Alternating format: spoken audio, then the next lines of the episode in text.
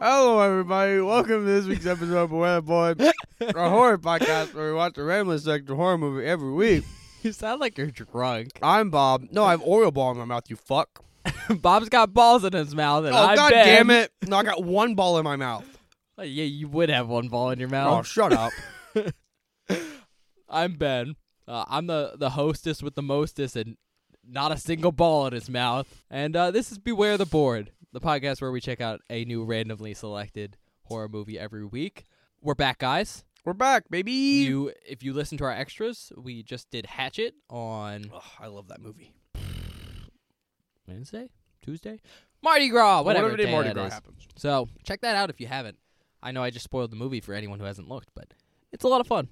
Not Very a lot good. of fun uh, if you like that genre. So anything new with you, Bob?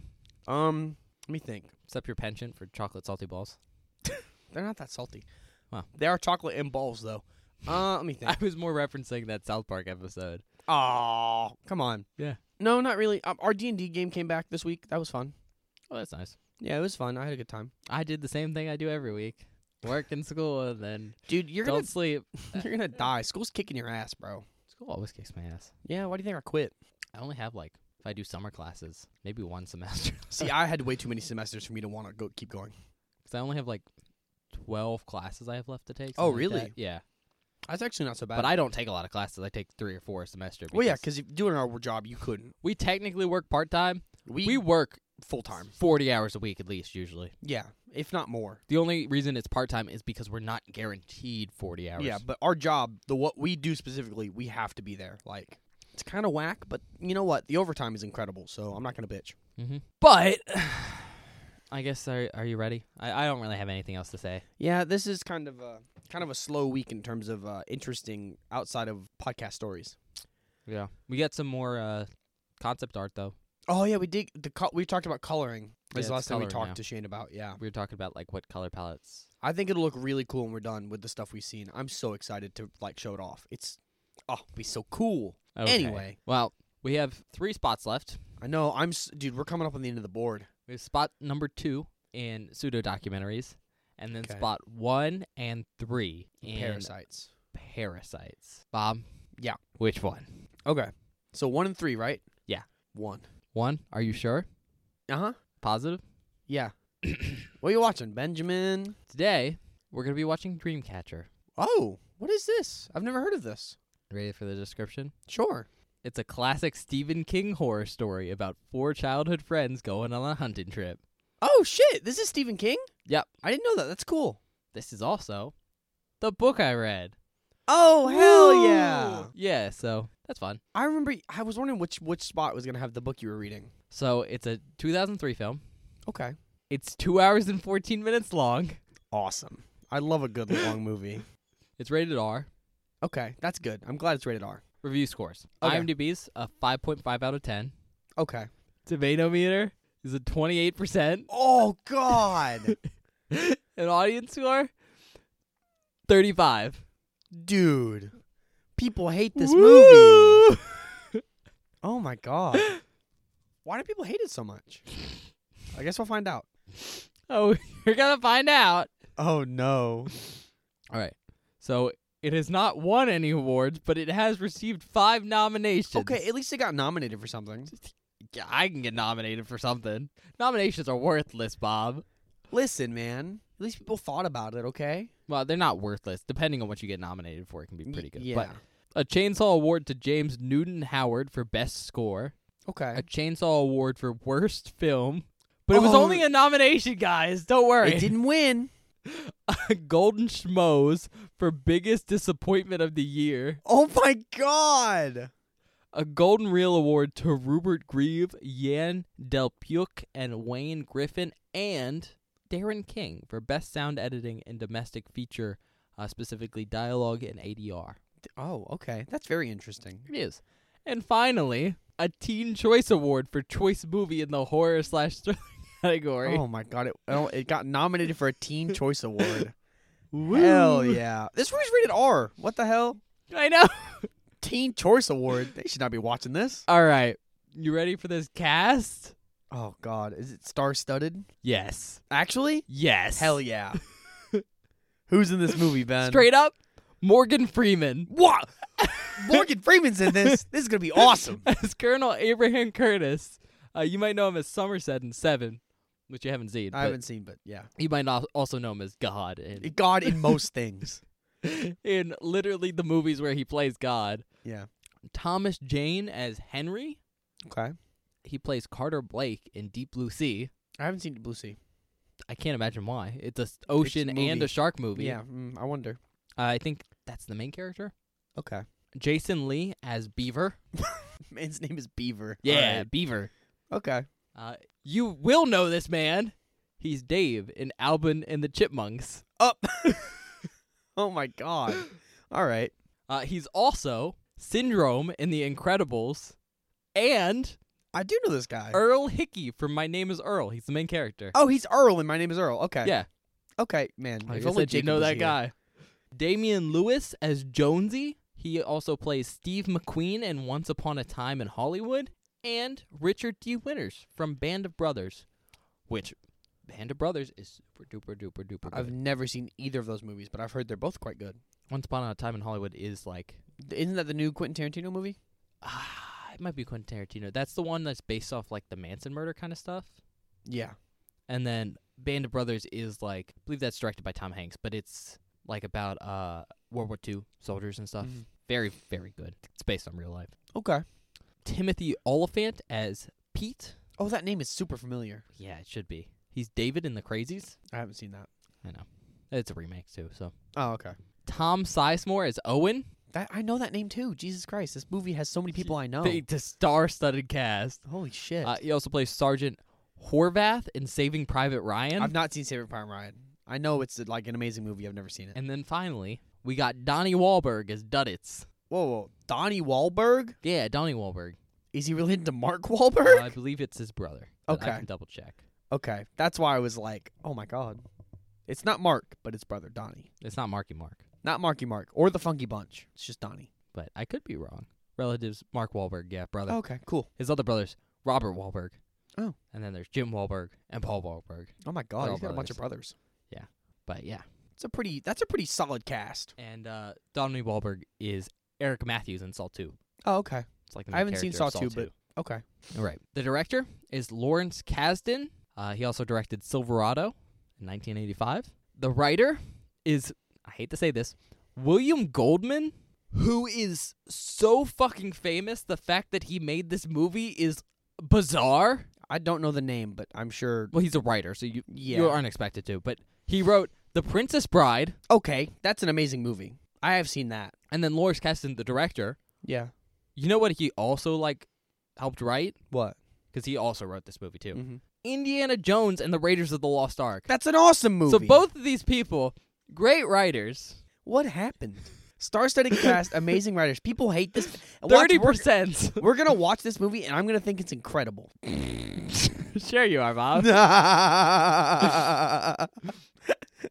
oh no! Bob laughed because he looked at my face. Yeah. How do I put this? I understand why it got this rating. okay. All right. Also, one of those guys, I think it might have been William Goldman, also wrote like um Misery or something. Oh shit. I didn't write it down, Okay. but another Stephen King one. Yeah. Double check that for me, someone. Not you, Bob. I just meant like I'm gonna someone grab listening my in the phone. It's not future. my pocket. I don't. That may be true. It may not. Putting that out there. Okay. Budget sixty-eight million estimated. Oh my god. Box office seventy-five point seven million. It. It made more It money did- than it It spent, made more money than it spent. but not a lot. However, what is it? You're supposed to make like double. double Yeah, about double. I think is what to have paid it off. Mm-hmm. They did not do that. Country of origin: United States and Canada. Okay. Also known as uh, this is the Argentina name El Cazador de Sueños, which is roughly translates to the Dream Hunter. Okay. Because I'll be honest, Dream Catcher doesn't really translate well into other languages. Yeah, it's a. I, it, I guess that's sort of like a Native American thing. Yeah, but it's like a very English Mm-hmm. word for something, you know? Yeah. Uh, and when you're translating that, literally, dream catcher, dream hunter. Tagline. You ready for this? Sure. Kind of long. Four friends hung a dream catcher in their cabin. It's about to catch something it cannot stop. That's interesting. All right. All right. I have pages of like, I have so many post movie discussion points and so many book comparison notes, and I'm only gonna be talking about like the first half of the book. Really? Yeah, 'cause spoilers, you know. Yeah. Even though we're watching the movie, they're pretty Mega different. spoilers. So- Okay. My one fact: A single fact. Dreamcatcher was filmed around Prince George, British Columbia, for seven weeks, starting in January 2002. Further shooting was done in Vancouver for ten weeks. Okay. That's all you get. All right. That's all you get. That's it. I'm done. Damn. We're gonna Okay. watch this movie. Oh damn. Hopefully, you don't just want to gouge your eyes out with a spoon. So We'll find out. I guess. yeah, We'll see you in a bit. get there. Bye.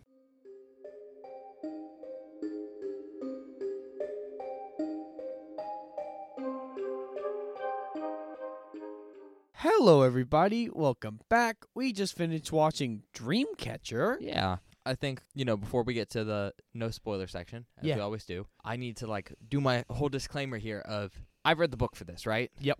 So I have a very different perspective going into this movie than Bob does. So I'm go I'll I'll do the whole describe the movie thing like I normally do. Yeah, sure. But I'm mostly gonna let you handle a lot of the talking until we get to the book comparison parts. sure. so I can get like kind of your opinion on stuff Mhm. before I like add more information. I do have some questions for you though. But, uh, um, I want to answer your questions, and I'm really curious what the book changed.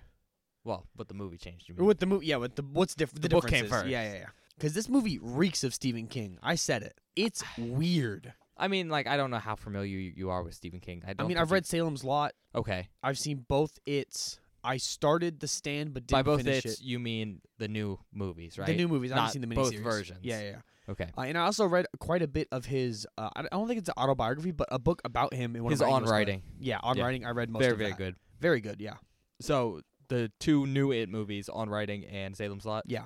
Okay, so not super familiar. Not super familiar, but like I have a basis. You know what I A mean? s- tiny basis. yeah. Basically, the smallest basis because you have an adaptation of something Yeah. which is fairly removed, obviously. Mm-hmm. But basically, you got one Stephen King story, and then kind of like some general knowledge about his life. Because Yeah. the on writing, he he shares stories about himself, Mm-hmm. um, like some of the problems he's gone through. Yeah, it's very interesting. Yeah, very it's good. very good. It's a good uh, thing if you want to be a writer. But since we're in the no spoiler section, what do you want to give me? Not what I expected, like at all. What were you expecting? Well, so Like just hearing the name and knowing that like, this is a Parasite movie. it I guess it delivered on the parasite aspect Okay. of the parasite movie. I thought it was going to be a lot scarier just based on like the premise. But yeah, I mean, I don't know. It just it was it takes some twists and turns and kind of becomes a different movie than I was really expecting from all from the name and also the description you gave me. Fair enough. Okay. You have anything you want to say? Kind of. in this- Uh, I can see why people give it a low score. But yeah. I, but I don't know if I completely agree with the score that it got, if that makes sense. You don't think it was what like a thirty percent? No, it's not that bad. Okay. I don't think it's that bad at all. It's weird for sure, but it's not that bad. Fair enough. I think that's it. Yeah. Yeah, For no anything else? spoilers. No. I- n- everything else I want to talk about is spoilery. Do you think people should go watch it? If you want a long movie, sure, it's long.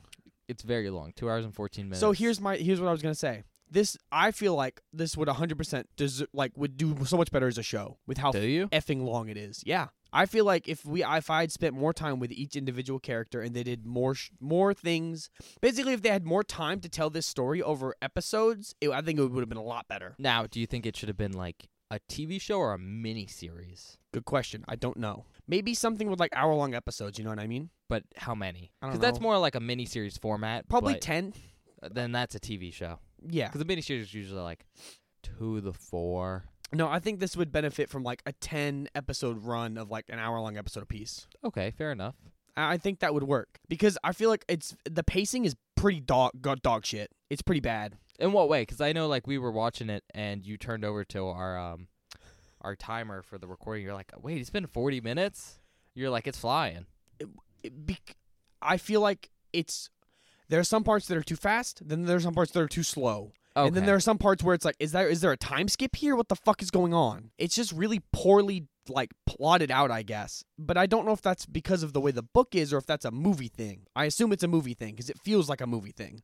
Okay. Because the, I don't know how long the book is. How, how long do you know? Can you tell me how long it is off the top of your head? uh almost nine hundred pages. Yeah, so they did 900 pages in two hours and 15 minutes. That's a lot to pack into 200, two hours and 15 minutes for a movie. It can be done, but yeah, It can't be done. It- But it- you're I- right. It is a lot to pack. It's in. a lot to pack in. So I feel like you know. I mean, fair enough. That's a decent enough point.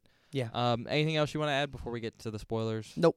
Sorry, I'm not contributing here, but No, I yeah, I get it. You don't want to spoil. You don't want to soil the. uh I don't The want to opinion. soil your kind of straight out the gate ideas. Mm-hmm. But let me go to, I guess, roughly what happens here. Yeah, And this movie, like Bot said, kind of batshit, so it's It it's gonna be hard to gets kind off of the break rails down. fast.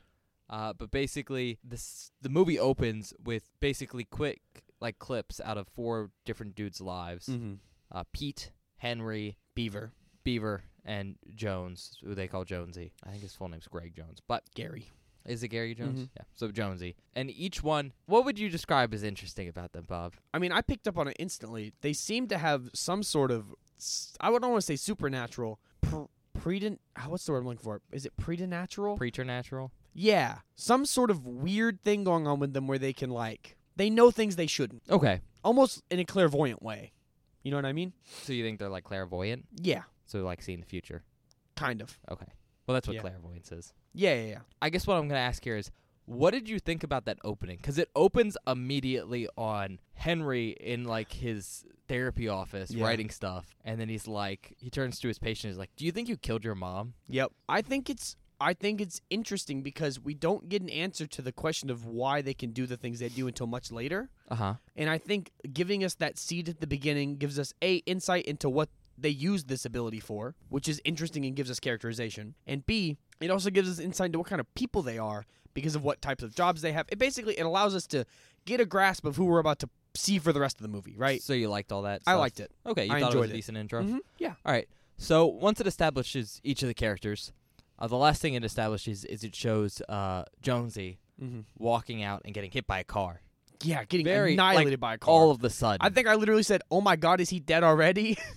he looks dead. he definitely looks Um, dead. It's very jarring. It's super jarring. I'll say, like, he walks into the street, he gets past a couple cars, and then one slams him out of nowhere. and destroys him. it is a good car crash. It's a real good like one. as far as movies go, this is a good car crash scene Mhm. of someone getting hit by a car because he ragdolls and you get to see it, and then he's laying on the ground, kind of twitching, mm-hmm. and then it cuts right from that to six months later. Yep. And they're in this um, cabin in the woods. Uh, it's a hunting cabin. They're hanging out, and I think it cuts immediately after the, to them separated, right? Because two of them have gone to the local store, Goslin's. That's uh, well, we spend a little bit of time with them in the cabin. we do, but like, with them like shooting the shit and talking to each other. and yeah, hanging it's out kind and of some stuff. character stuff. But Yeah, it's immediately nice. after that, it cuts to like the next day or something. yeah. Two And- of them are at the store. It's Pete Goslins, it's Pete and, Henry. Henry, and then Then Beaver and Jonesy are out hunting. hunting, looking for uh, prob- looks like It's they're deer. hunting deer. Yeah. And, you know, Pete and Henry start driving back. Mm-hmm. But while they're driving back, Jonesy sees a deer And he's about to shoot it. and he's about to shoot it. And then it turns out it's not a deer, it's a guy. Yep. What do you think about that, Bob? I thought so. uh, Can I, so at this point in the film, all we have set up is that they're at a cabin in the woods. Yeah. I thought we were gonna spend the whole movie here. Mm-hmm. Like I thought this was gonna be like this was it. This was the movie. Like it four Like a dudes in cabin the, in the woods, woods, cabin yeah. in the woods. Yeah, Rick. The guy's name is Rick McCarthy. Menace to society. I've already decided. McCarthy. Yeah, How how come? this man, jo- Henry walks up and is like, "Oh, let me take you back to the cabin." Like, or not Henry. Well, he Ernest- run, McCarthy runs up to the cabin. and Yeah. Jones starts. He's in a blind, like up Mhm. in a tree, and he he has to get down. And you can see he's struggling. He has like a limp throughout the whole movie because 'Cause he uh, got hit by a car. yeah, his hips fucked up. His zip's fucked up. but he starts waddling after McCarthy, and he helps him inside. Yeah, 'Cause trying to help him, you know, because Yeah. he McCarthy's like, "I've been lost in the woods since last night." Mc- mhm. Oh god. And uh, basically, you know, Jonesy gets him settled in the house, and Beaver eventually walks in. Yeah. Bob, anything weird that happens The in whole- the house? The whole time McCarthy's been in this house, he's been belching and farting, and the dudes are like, "Oh, this fucking stink! Like it smells Yeah. bad." Jonesy notices that when McCarthy first comes in the house, his chest is really bloated and big. By the time Beaver gets there, the bloat has moved to his stomach, and Beaver's like, "Listen, it's probably nothing." And Jones and McCarthy's like, "Oh no, I found some berries in the woods last night and ate them, and I'm having an allergic reaction." He has like red marks on his face and stuff. So like, Yeah. "Oh, must be fine." He must be just like Wow. having some sort of allergic reaction. I don't know if you saw uh, Jonesy in the background. He was like, Mm, Yeah, yeah, they that- Uh-huh. were to his face. They're like trying to treat him nicely. huh So they take him upstairs and they put him in bed. Like, you know what? Get some rest. I'm sure he'll be fine in the morning. And As they're leaving the room, what do you see, Bob? Whatever is in his stomach is moving and writhing and being gross. Yeah. That's ugh ugh. Brr. That's oh god. Sorry, Um, it's really gross. I can't stand it. And so, roughly at this point, it Yeah. cuts back to Henry and Peter driving down the road. Yep. just talking. Pete's drinking a beer in the car. Yeah, he's drinking a beer, and we get to learn that Henry's kind of upset right now because the patient that he essentially ran out of his office for like confronting him about killing his mom Yeah. through neglect, not actually killing her. He found killed himself a couple days ago, so he's Mhm. down in the dumps. But He's distraught about it because he feels he's at fault for what happened. while they're driving down this like really snowy road, and it, it's getting worse 'cause it's starting to snow Mhm. right now, they see something in the middle of the road, and Yep. it's a person, and so they swerve out of the way. The car flips. Cool. Another cool car stunt. It's a cool car stunt. It's like a real car. Uh, it flips. They're mostly okay from this. Yeah. uh, Uh, Pete says his legs locked up, but other Then than he's that, fine. yeah, he can walk on it. He just has a limp now. Yeah, barely. Yeah. He, I guess he just like sprained it or something Yeah. in the crash. And Henry seems Henry is mostly okay. completely fine. Yeah, not super injured. Uh, but they walk over to the lady, and instead of being frozen to death, like they think, 'cause she's just sitting in the road, Mm-hmm. she's uh, she's, She's about- alive. Waist deep in snow. Oh yeah, she's deep, deep, but Mhm. she's alive. She grabs uh, Pete's leg as he's screaming at her, Yeah. calling her like a dumbass. Because she's in the middle of the road and causes them to crash their car. And basically, what happens is Henry decides to go Find help. find help, and he leaves Pete and this woman. You know where? Did you see where he leaves them? Oh God, no, actually. No, it's by this lean-to thing, Yeah, it's just like on a by a.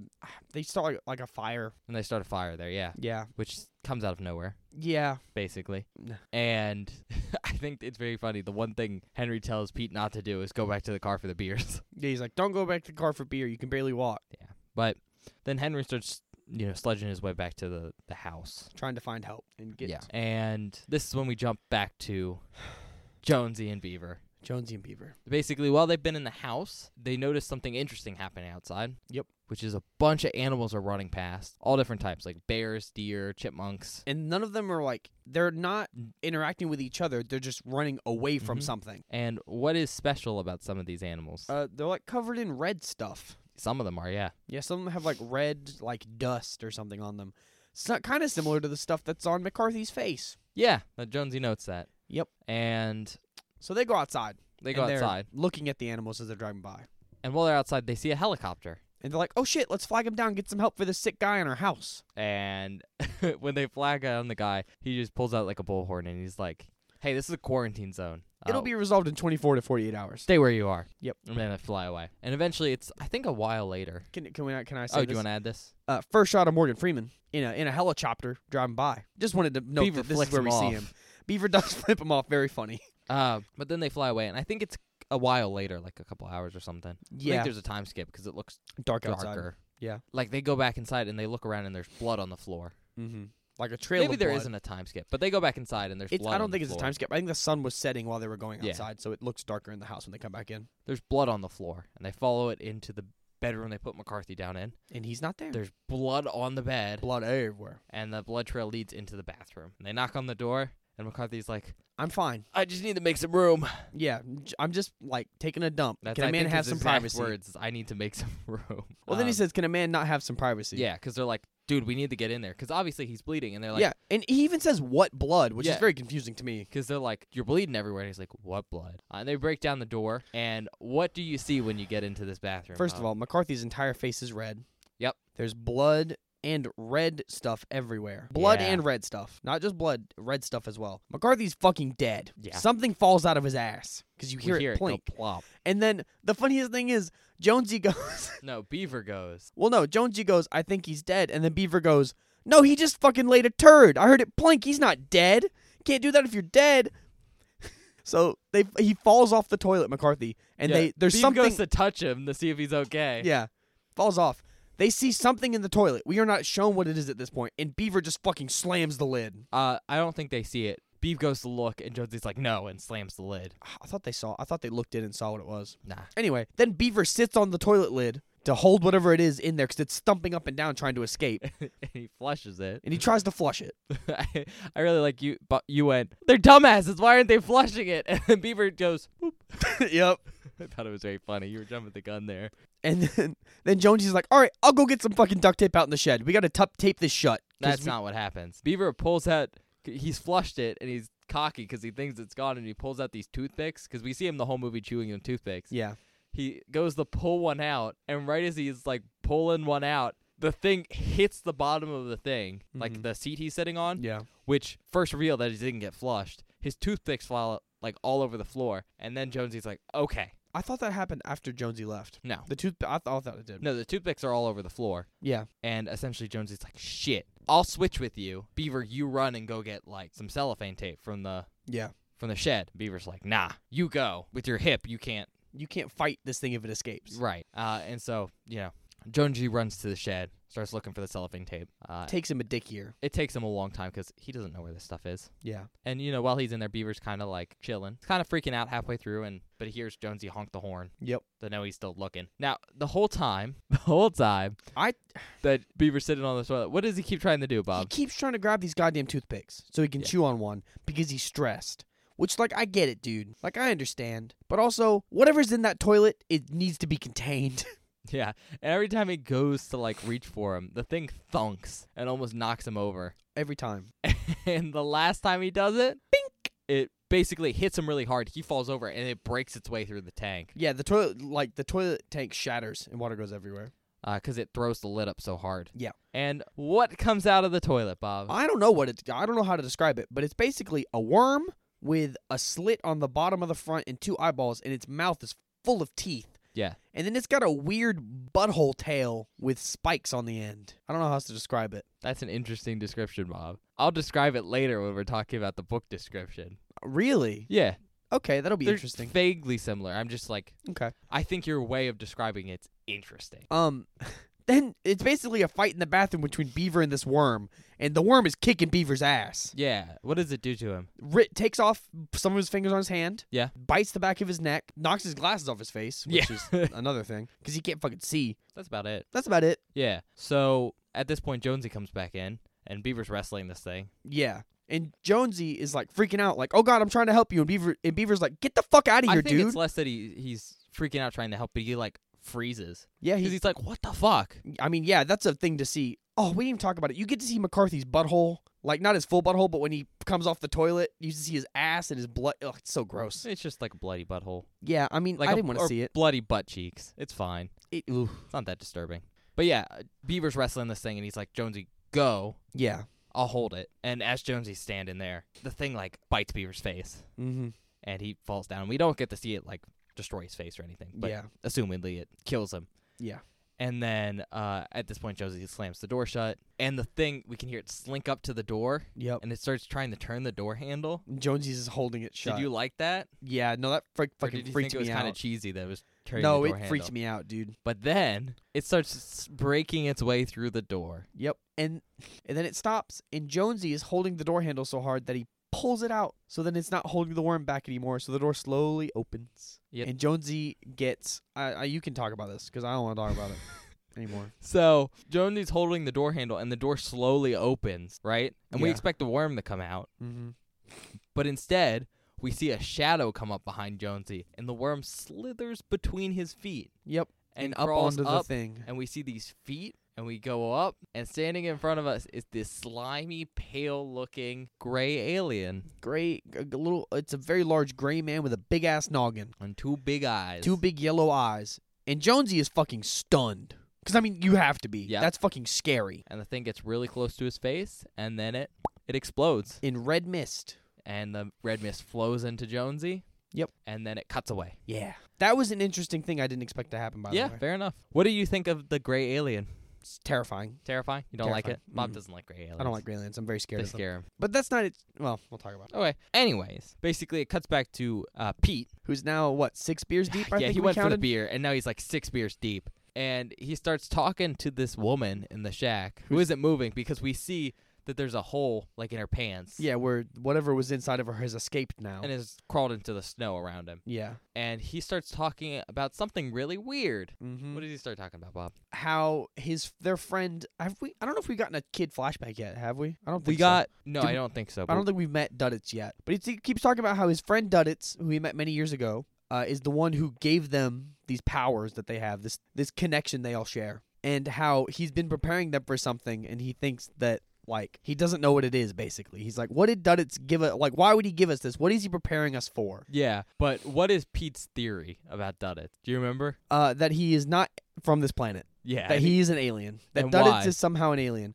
Um, I don't remember specifically what he says actually. I think he, he he's like he oh, he's so good that he cannot be a human being. right, and then he's like he must come here to like save the world or something. Yeah, very funny. It's it's odd. Yeah. But basically, while this happens, Pete's like, I gotta pee. I have to piss He starts peeing in the snow. He writes out Duddits in the snow and piss. and he pees on one spot for a while, and a hole is formed. And Yeah. what pops out of Ah, the hole, Bob? The worm. It's another worm. Yeah, it pops out, bites his dick. He s- he says later it tried to bite my dick. I think he got the overalls in front of his cock before it got bitten Okay. off. Fair enough, because he does see it come out slowly. Yeah, And then he starts fighting with it.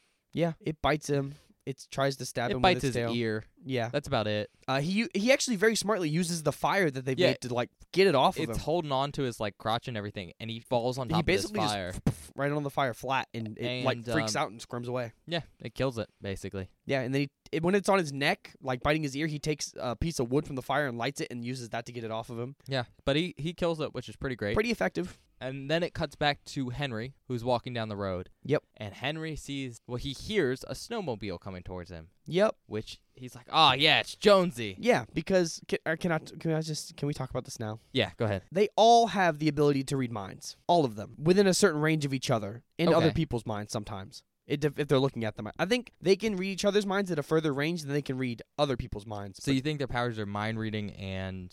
So th- I think they all have different powers on top Okay. of that. I think whatever the fuck uh, Pete can do that can find things is really cool. Like the where he swirls his finger in a weird tunnel form? yeah, and he can, I think that just lets him find stuff he's looking for. Okay. W- I, Jonesy's power is fucking nuts.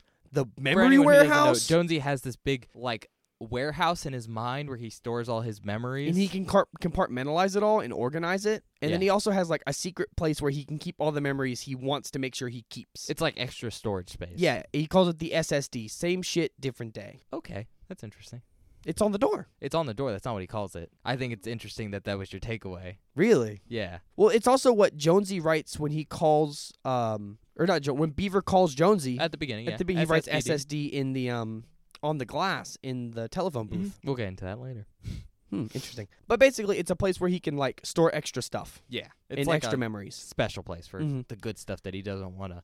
Because he even says whenever he um He says his his warehouse is essentially full. and and whenever he learns something new, he has to throw something out. And Be- what he does, he has to burn it. Yeah, he basically has to delete it from his mind. Mm-hmm. But things like he wants to make sure he doesn't delete, he throws into like the special room for Which I safekeeping. think it's so cool that the special room looks like the place where they found Duddits. Yeah, but long story Sorry, I keep short, getting no, it's a good thing to bring up Yeah. because you know Henry hears the snowmobile coming, and then he's like, "That's not Jonesy, that's Mister Gray." Yeah, He says it out loud, and then he we see the snowmobile coming, and it's Jonesy on the snowmobile. Yep. But what's weird He's about Jonesy? acting freaky. Yep. like smiling weird and like acting very abnormal. And it's at this point we see Jonesy starts talking in a British accent. Yep. Which is weird because it's not Jonesy does British. not have a British accent. But it's like a very posh British Mhm. accent. And right after but he says, Mm-hmm. What was that, Mr. Jones? yep. Or I should I, think say this part of the movie's cool, by the Jonesy? Mm-hmm. way. and then we hear Jonesy's normal voice. We Mhm. don't he- see him say it, but we hear his normal voice say, like, who are you? Yeah, like what are you doing in here? Um I think he says, "Why are you keeping me alive?" Yeah, and it's basically this reveal that the gray alien that exploded into mist Mm-hmm. Is possessed now possessing Jonesy. him and has access to all of his memories and is walking around. But his memory warehouse. Jonesy is hiding in the SSD room. Okay, it's SSDD. SSDD, sorry, not SSD. SSDD room, and the the Graylien cannot find him, Yeah. Mister Gray. Um So he's still in there a lot, cognizant of everything that's going on. He just cannot have control of his body. and he can see what's happening through like this window. Yeah. that's in the room. Like Mhm. he can see through his eyes. But yeah, at some point around here, there's a flashback to like how the boys met Duddits. Duddits. What did you think about the flashback stuff? I like. I actually really like the kid stuff. I wish there was more of it, honestly. J- let's just describe the two kid scenes right now. Uh, I sure we think. can. Fair enough. Yeah. because I don't exactly know when they come in, but the first one is them rescuing Duddits. From a bunch of bullies trying to make him eat shit, literally. They they're looking to see if they can find uh this girl Schlossingers. they think there's pictures of her, and I'm quoting here, pictures of uh Schlossinger's pussy. On the wall of this place. in yeah. this like abandoned fac- like factory or something. Yeah. And when they're going there, they see Duddits, who's this kid. Do you know what type of school he goes to, Bob? I'm not gonna say it. Okay. Well, he goes to a special needs school Yeah. because he's special. That's needs. not what they say in the movie. Yes, because this scene is set in, the, like probably the 80s or the 70s, the right? seventies, and so they use uh the the politically correct term for the 70s, at the time, which is Uh, yeah. not the politically correct term for uh, right now. Yes, Wasn't necessarily politically correct then, but it was the common term. But Yeah. Duddits is only in his underwear, and two older kids. Do you do you know how old they looked? Oh, they were probably in high school. Yeah. How old do you think the m- four boys are, by the way? Uh, probably thirteen to fourteen, so school. and I think I think they were early middle school, late middle school, early high school, okay. and I think that the other kids were probably uh, a y- a year or two older than them, Fair so enough. probably in high school at some point. But the kids are trying to make Duddits eat dog shit, Yeah, just being absolute fucking shitheads. and basically the boys scare them off. Yeah, Because I they're think it's basically really like- funny how they scare them off. We'll tell. They're like, "We'll tell everybody how fucking terrible you are," and then Beaver's just like, "No, let's fucking kick their He ass." picks up two rocks and he slams them together. He's like, "I want to kill him." it's really good. Um, obviously the the bigger kids are like, "We're just gonna kill you too," and they're like, Yeah. "You won't catch Pete." he Pete can runs run so home and tell his fast. mom. they call him. Fly- I think he Um, says they call him Flying Pete. Yeah, It's but- good. that's the first back flashback. The second flashback is later on, and it shows basically how they got their powers. Mm-hmm. Uh, they basically commune with Duddits to find this missing girl Yeah, from the special needs school, and Duddits basically helps Ah. helps yeah. them. Pete uses his weird f- finger wave tunnel technique to find her. Yeah, that's the first time he uses it. hmm Duddits does it with him, and they Yeah, they all learn, and they. The thing is, the cool thing is they can all see it too, and I don't Yeah, think it's anyone else implied, I can. think they can. Yeah, But those are the two flashbacks. And I guess going back to Jonesy, he's driving around. He picks up Pete. Yep. And he forces Pete to try and take him to the road. yeah. He act. It's very interesting. How does he force Pete? Well.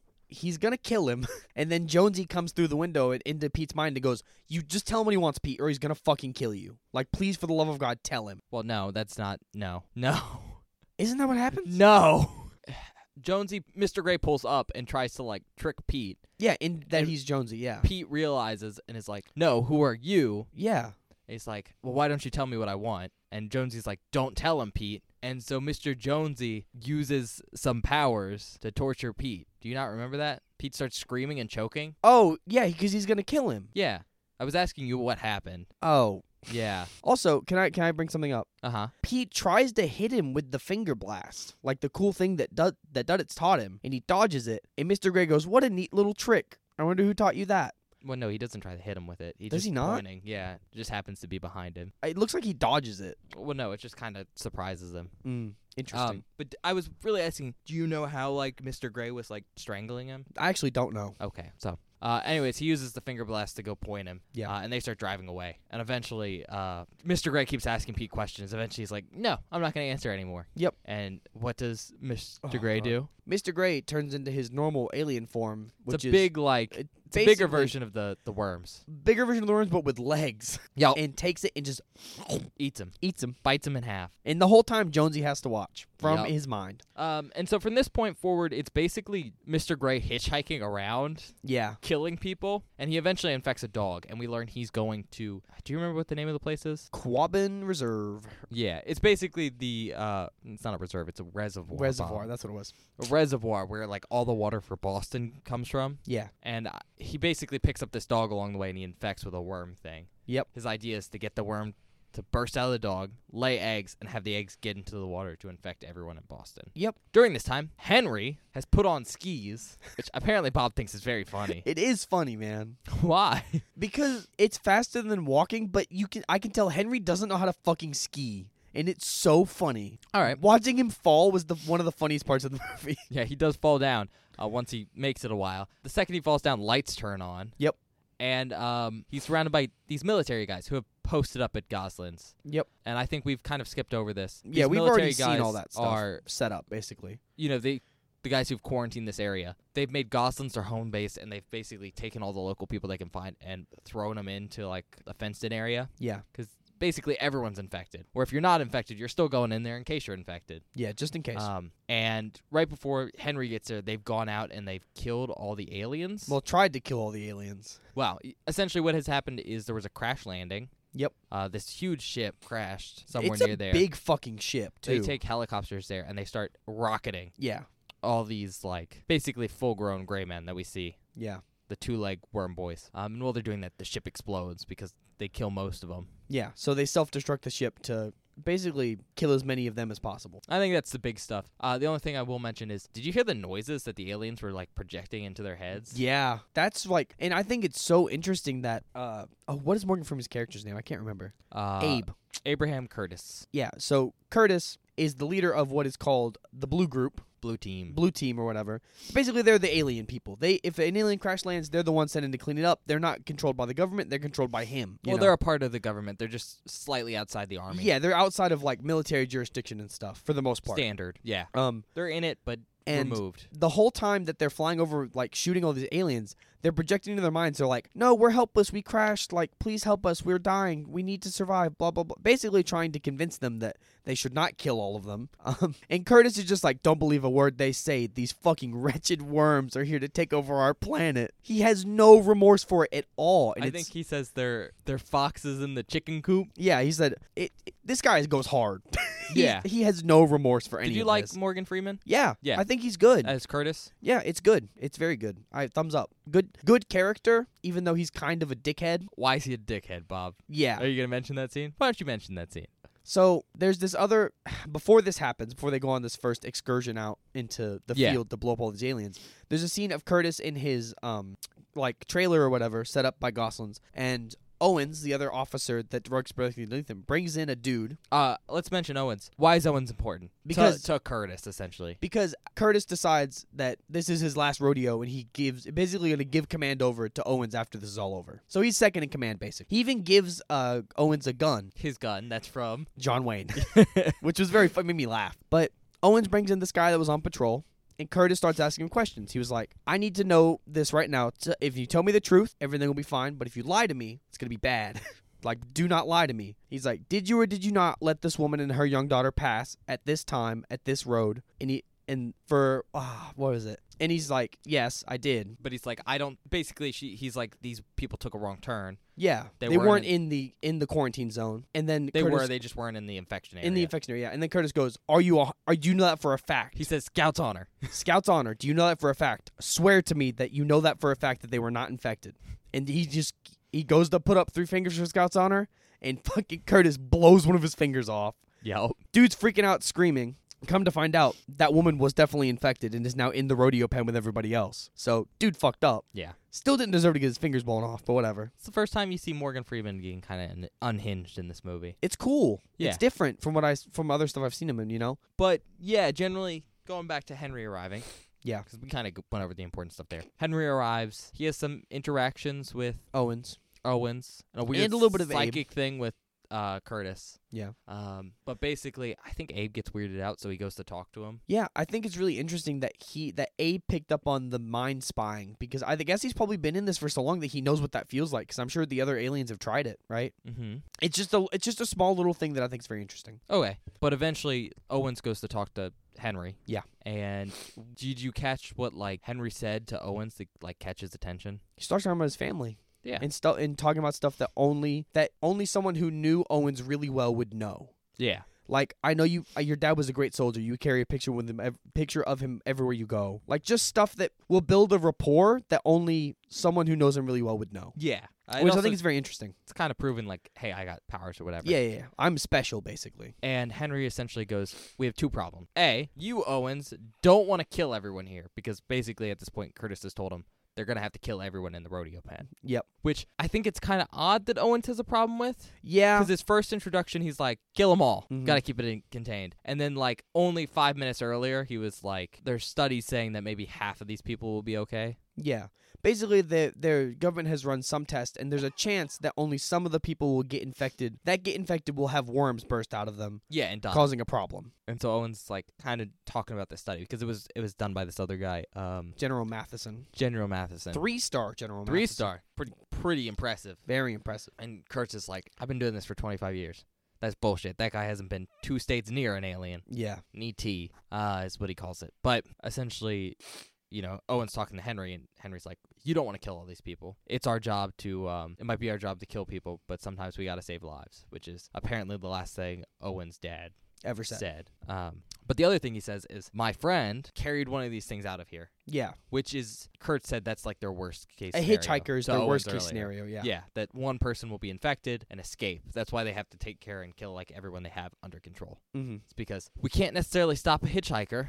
We can set up like barriers and everything. We can do our best, but we can make sure no one escapes from the, The facility. quarantine which I'll ask you what your thoughts are on Kurtz's plan. Okay. Later, but yeah, essentially Owens is convinced by Henry to uh, call Colonel Matheson, not Colonel General Matheson, Yep. to take over uh, the facility To and prevent all also these people from dying. to take Henry away to go locate Jonesy. Yeah, because their psychic connection is a much further distance than Yeah, others. So they c- so basically he can kind of track his direction and c- communicate with yeah. them. And you know, they're driving and basically Owens frees Henry. Yep. And they're driving along and Henry's able to contact Jonesy and Jonesy really is only able to tell him that they're going to Massachusetts. Yep. And it's right around this time that I guess Henry has like a psychic thing that tells him he needs Duddits to help. I think he puts it together because of um something doesn't Jonesy on the phone say our friend Scooby Doo? Yeah, something like that. Yeah, basically reminding him cuz whenever they first meet Duds he has a Scooby Doo lunchbox and he sings the Scooby Doo theme song. But they decide to go pick up Duddits. Duds. Yeah. And we see they haven't seen him for a while, but he has leukemia. Yeah. So he's pretty bad. He's missing most of his hair and stuff. Mhm. And they pick him up and they use Duddits to find Henry. Yep, to completely track down Henry. They- Cuz he's somewhere in Massachusetts. They just don't know exactly yeah, where. but they track him down to the reservoir. When they're there, Owens gets out of the car first with a gun. Yep. Because he's basically like, I he's, have to kill him. he- yeah, he's told Henry at this point, we're gonna have to shoot your friend, and so he goes in alone. I think because he doesn't want the distraction there. Yeah, but also I don't, you know, n- he doesn't want to see that and neither does Duddits. Yeah, so he tells Henry stay in the car and watch Duddits. Well. Owens is walking in. We see Kurtz come in with a helicopter with a 50 cal machine gun on it. because there's a fucking tracker in the John Wayne gun that he gave Yep. Owens. and they get into a firefight. Long story short, Owens takes a couple 50 cal rounds and dies, but not before shooting down a helicopter Curtis's plane. with a submachine Yeah. gun and a 45. he doesn't even shoot it down with the submachine gun. no, he put some holes He- in it. No, I think he misses entirely with the No way, submachine bro. gun. He fired like 30 I know. rounds.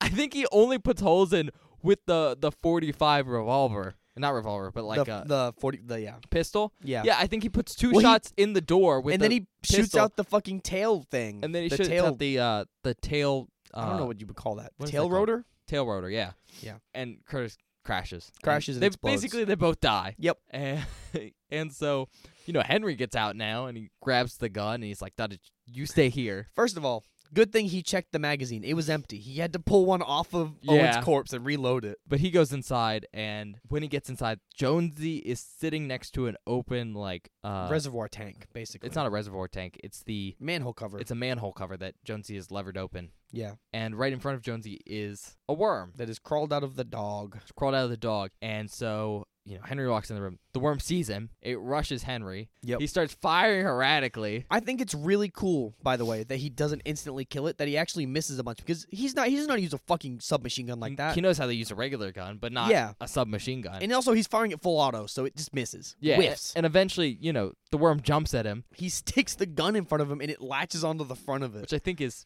humorous. Humorous I, it kind of stupid. I'm not Kind of gonna lie. stupid, yeah. But then he blows it away. Then he blows it away, it gets blasted away. Yeah. And, you know, Jonesy's laying down on the manhole cover. He's like, I knew you'd come for me, Henry. And Henry's like, I don't know Yeah. if you're Jonesy. Tell me And something I think I might have to shoot you.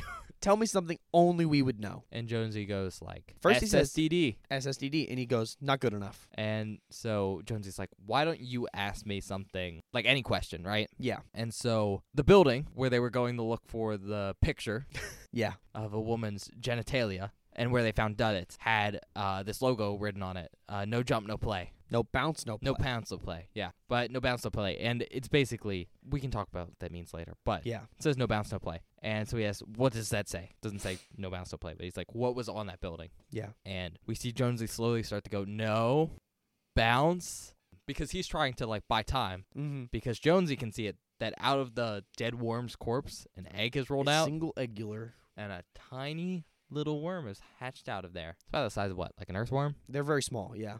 and it's basically starting to crawl towards this open manhole cover. Um, but right before Jonesy can finish his sentence, Duddits walks in, and as Duddits walks in and towards uh, Mister Gray, Yep. one of the giant aliens bursts out of Jonesy. It from red mist Yeah. essentially. It doesn't tear out of him. No. and It, it, leaves. The, it stops possessing him. yeah, it dabs Duddits with his tail. Yeah, because all of the tails are like these weird prehensile, like try try. Looks like the claw from the claw machine, except pointy. Yeah, yeah, that's pretty good. Yeah. It stabs Duddits in the chest onto the ground. But then Duddits goes, What, I Duddits? Yeah, he says that a lot. He just throws up his goes. I done it. He throws up his hands, but he grabs uh, the tentacle. Yep. And what happens, Bob? Done it turns into an alien, But distinctly, a different a alien. different kind of alien, which is very interesting. And basically, they start like fusing together. Yeah, and Duddits like covers him in like some weird like I don't know amorphous like egg like uh, what is the word I'm looking membrane. Yeah, but they sh- they like implode and then explode into red dust. Yep. And you know, at this point, you know Jonesy and Henry are kind of having like a face off because I, I don't think Henry knows at this point. But then Jonesy stamps Steps on the worm. the little worm that is basically inches away from jumping into the Yep. water, and so it's kind of like ah, Did it. Jonesy's okay, and then it's like end of movie. That's it. It's the end of the movie. Yeah, that's it. That was a long explanation, Yeah. mostly because there's a lot to unpack in this film. yeah, we even skipped a, a lot actually. Yeah.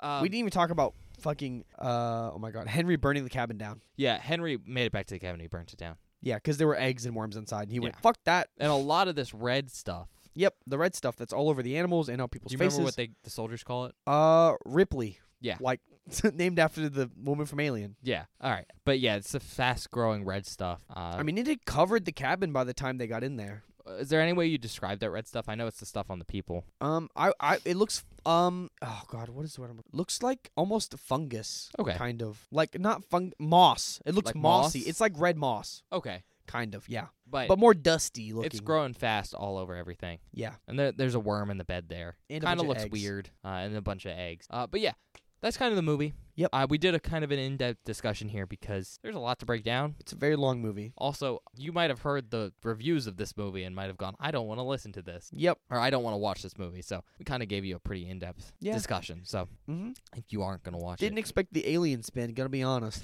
What did you think it was just gonna be some weird parasite? Yep. All right. So, do you have any things you comments you want to make before I start asking you post movie discussion questions? Now that we've kind of summarized what happens. No, because I can talk about it during the discussion. Okay. So, I think this point needs to be made. Dreamcatcher is bonkers. Yeah. No, it's nuts. Like it's it's wild. It's like alien parasites in the woods, but there's also like this weird like I how do you Thing going describe on- it? Mind reading. Yeah, with- mind reading telepathy thing. And also other powers that I don't really understand. Yeah, I think you've described it as mind reading, telepathy, and then what's the other one that means precognition? Yeah, because there's stuff that hap like, because fucking when Henry comes back to the house, he doesn't know what happened, but he gets a flashback of what Jonesy saw, Yeah. which is like, that's his power, by the way, if you were wondering. He's the one with precognition, or postcognition, I guess. Whatever. I Um, don't know what Beave's power is, by the way. I don't Beaver. I don't think Beaver has an extra power like the rest of them. All right. Well, I assume he might in the book, but we'll get to that later. Yeah. But there's like there's a weird magic kind of psychic thing. mm-hmm. Uh, there's this parasite. aliens. There's also aliens. multiple different kinds of aliens, But uh, yeah, and then multiple also the different army kinds. subplot between like Owens and uh, Curtis and Matheson. It's Yeah. a whole thing. And I, I think the fact that there's so much going on and it's so weird is a good example of the whole like Stephen King eccentric style of work. Yeah, And now this is obviously one of his more eccentric works, but I want to read this now. By the way, We'll talk about the book in a little bit, but glad you want to read it. All right, so the way you can kind of summarize this movie is it's Stephen King's attempt to make the bathroom scary. huh? Simply because, like, the thought of something coming out of a toilet to, like, attack you Mm-hmm. is kind of scary. Like, Very imagine scary. a spider or a snake, like, in your toilet, Ooh, like, while you're sitting down. mm. Um, it's a real fear that I have. however, I think it's important, though, that, like, King's reasoning for the topic had more to do, like, with the idea of a lot of bad news coming to you in the bathroom, like, realizing you have, like, cancer or something like that. Huh? Uh, or, like, you know, when you go to the bathroom and you poop, Mm-hmm. if you look down in the bowl and there's, like, worms or Or blood. something bad? Yeah. Interesting. Um, not to mention, like, uh, he's gone on record saying, like, half the people, or half of scaring people is getting them somewhere they feel undefended, and there's nowhere, like, worse than in the bathroom, with your bathroom. pants down. you know what? That makes total sense on why. Um, Pete got attacked while he was pissing, and shit's coming out of their ass, like Yeah. while they're pooping. That makes total sense. but yeah, that's kind of the idea here. Is it was Stephen King, essentially, it was his attempt to make the bathroom scary. That's how you can roughly summarize it. Uh, because I don't know if you remember what Morgan Freeman calls the worms. I think he's the only one who does it, and he does it once. No, I don't actually. Calls them shit weasels. I'm surprised you didn't catch that because it's pretty funny. I just, you know what? I didn't catch it because I had just assumed that was an insult that he said often. He only says it once in the movie. Yeah, now I'm that I assuming think he about does it. say it often, but he calls them shit weasels. That makes sense. That's really funny. Um, which uh, obviously, if we decide to go with the name shit weasels for this episode, we really can't. Yeah. I figured out a fancy scientific name for that: Oh my god. mustela cacas. So you know, that that na- title that- name there because mustela That is uh, title will or underperform. mustela is the scientific name for weasel, and then Ah, cacas okay. is Latin for, For- shit. for shit. Yeah, I thought it was clever. it is clever, Um, but I don't know if anyone else would get it. they don't have to get it. They didn't watch the thing. It's fair. They'll get it if they watch the episode. Yep. Uh, but yeah, shit weasels. I think it's a little catchier than just calling them worms. It is catchy. But yeah, I mean, y- do you kind of get the bathroom thing? Yeah, no, I get it now that you say it, Do but you it's not evident in the actual movie. do you think that's kind of stupid? Yes, it is pretty stupid. okay. But that's very Stephen. uh, Once again, I think that's very Stephen King taking something stupid and trying to make Like the something out of bathroom it. being scary. Yes. Okay. That's interesting. I was like, "Fuck you, bitch." No, because I'm think I'm just I'm thinking about Salem's Lot. Oh, really? Yeah. Okay. So you've read Salem's Lot. mm-hmm. You know Stephen King kind of likes to write himself a character. Yeah, he's he is the main character in Salem's Lot. And you cannot change my mind. Yeah, he writes one character that's usually kind of the mainish character that has a lot of traits you'd associate with Stephen King, like being a writer. Or something. literally an alcoholic writer. do you know which character was the Stephen King character in this? See, I'm I'm curious what you're ge- what the answer is going to be. Yeah, I can tell you what the probable answer is, but which one do you think it I want to say it's Jonesy. Mm-hmm. Mm, Pete does have alcoholism. it's not Beaver. Beaver's too happy-go-lucky to be Stephen King. It's Jonesy. It has to be Jonesy. It has to be Jonesy. It has to be. Final answer? Yeah. it is Jonesy. I Yeah. thought you were gonna think it was Henry, No, who has a lot more screen time in this movie. that's fair, but I I don't think Stephen King. I think Stephen King would not doesn't really fit Henry that well. But also, I think Jonesy is more the main character. Okay, is that your only reason that you think it was Jonesy? No, because I also think Stephen King. And he talks about this in On Writing. He has had a lot of struggles in his life with um what is what I'm looking Drugs for and alcohol. drugs and alcohol, and I think the worm being in Jonesy's mind and trapping him is kind of an allegory. Okay, that's or an like interesting take. analog for that sort of thing. Because sometimes when people have a, a crippling addiction, it can feel like their their mind is muddled and they're trapped within themselves. You know what I mean? And that's sort of what's happening in this situation. Oh, that's Being being being an observer of your life without having feeling like you have any actual input is exactly what was happening to Jonesy. You know what I mean? He Mm-hmm. was observing his what was happening to himself from an outside perspective without any sort of control, which is what it can feel like when you're on a spiral. That's a cool thing. I, I hadn't thought about it that way. I have a very different reasoning for why this Really? is the obvious Stephen King character. Okay. Uh, firstly, there's a weird throwaway line in the book. This is the first time I'm going to mention the book, but I won't do this again until we get to the book section, Sure. where it's mentioned that Jonesy wanted to be a writer when he when he Oh. grew up. So that's that's that's one of the lines. But there's a very very obvious Okay. connection though. Stephen King wrote this book after a car crash, Oh, and okay. Jonesy's in a car crash. Jonesy gets annihilated by a car. That's like the gnarliest thing about this movie. I think the car crash is like really cool. I think Jones, I like the makeup on that looks really good too. Yeah, and uh, we'll talk about the car crash more when we get to the book section because it is kind of important to the Mhm. story. But moving on, do you think the dark comedy of this works? Like, do you think it's too humorous? I don't think it's too humorous. No, I think it has the right amount of funny. Okay, Like I think Beaver, I I love Beaver. He's probably my favorite of the main of the main characters. He's funny, but in a in a, a dark way because even when he's on the shitter holding back the worm, he's funny. Like he's trying to make Jonesy not feel so bad, you know. And I think that uh, I think it works. I think it adds a nice layer to the whole movie that it's a little funny throughout. It's nice. do you kind of like that? Mm-hmm. But you I do. didn't think it was like too goofy at times? Like, no, actually, I mean, like when the shit weasel jumps onto the gun and then pauses for a second and gets blown away. th- that was stupid, but like I can get over it. You know what I Okay. mean? It w- it didn't ruin There wasn't- anything. Enough to ruin it. No. But I, I just noticed a couple things like that where it was a little, I thought, over the top. Yeah. Like at one time, the shit weasel bites the. It's like a toilet bowl scrubber that Beaver's fighting it off with. Yeah. Mm. And it just holds it for a second, looks at him, and then chomps through it. Yeah. Yeah. It, it just adds l- an element of uh, campiness to the movie that I don't really mind, honestly. You Oh. didn't mind it. Mm-mm. Okay, that's that was really what I was getting at. Is if you mind the campiness. You know, I love some good camp. I mean, I do too, but I, I just wasn't sure if you thought it was appropriate I mean, for this it, movie. it does kind of totally clash with the rest of the movie, but I think it needs it because if it doesn't have it, it feels like it takes itself too seriously. okay, you think this is a movie that shouldn't take itself too seriously? No, because if it did, it would be terrible. Why? Because it ha- is shit weasels. yes. Okay. It's a movie about making the bathroom scary. Come on, Ben. Can't be too serious. All right. That's a hot take. Really? Yeah. All right. What'd you think about the deaths in this movie? I I'm really upset that Beaver died so early. He If died I'm- in the first 30 You- minutes. no, it was a little bit more than that. Maybe 40. No, because when I looked at the clock and said, "Oh, it's been 45 minutes," Beaver was dead, Yeah. Okay, fair enough.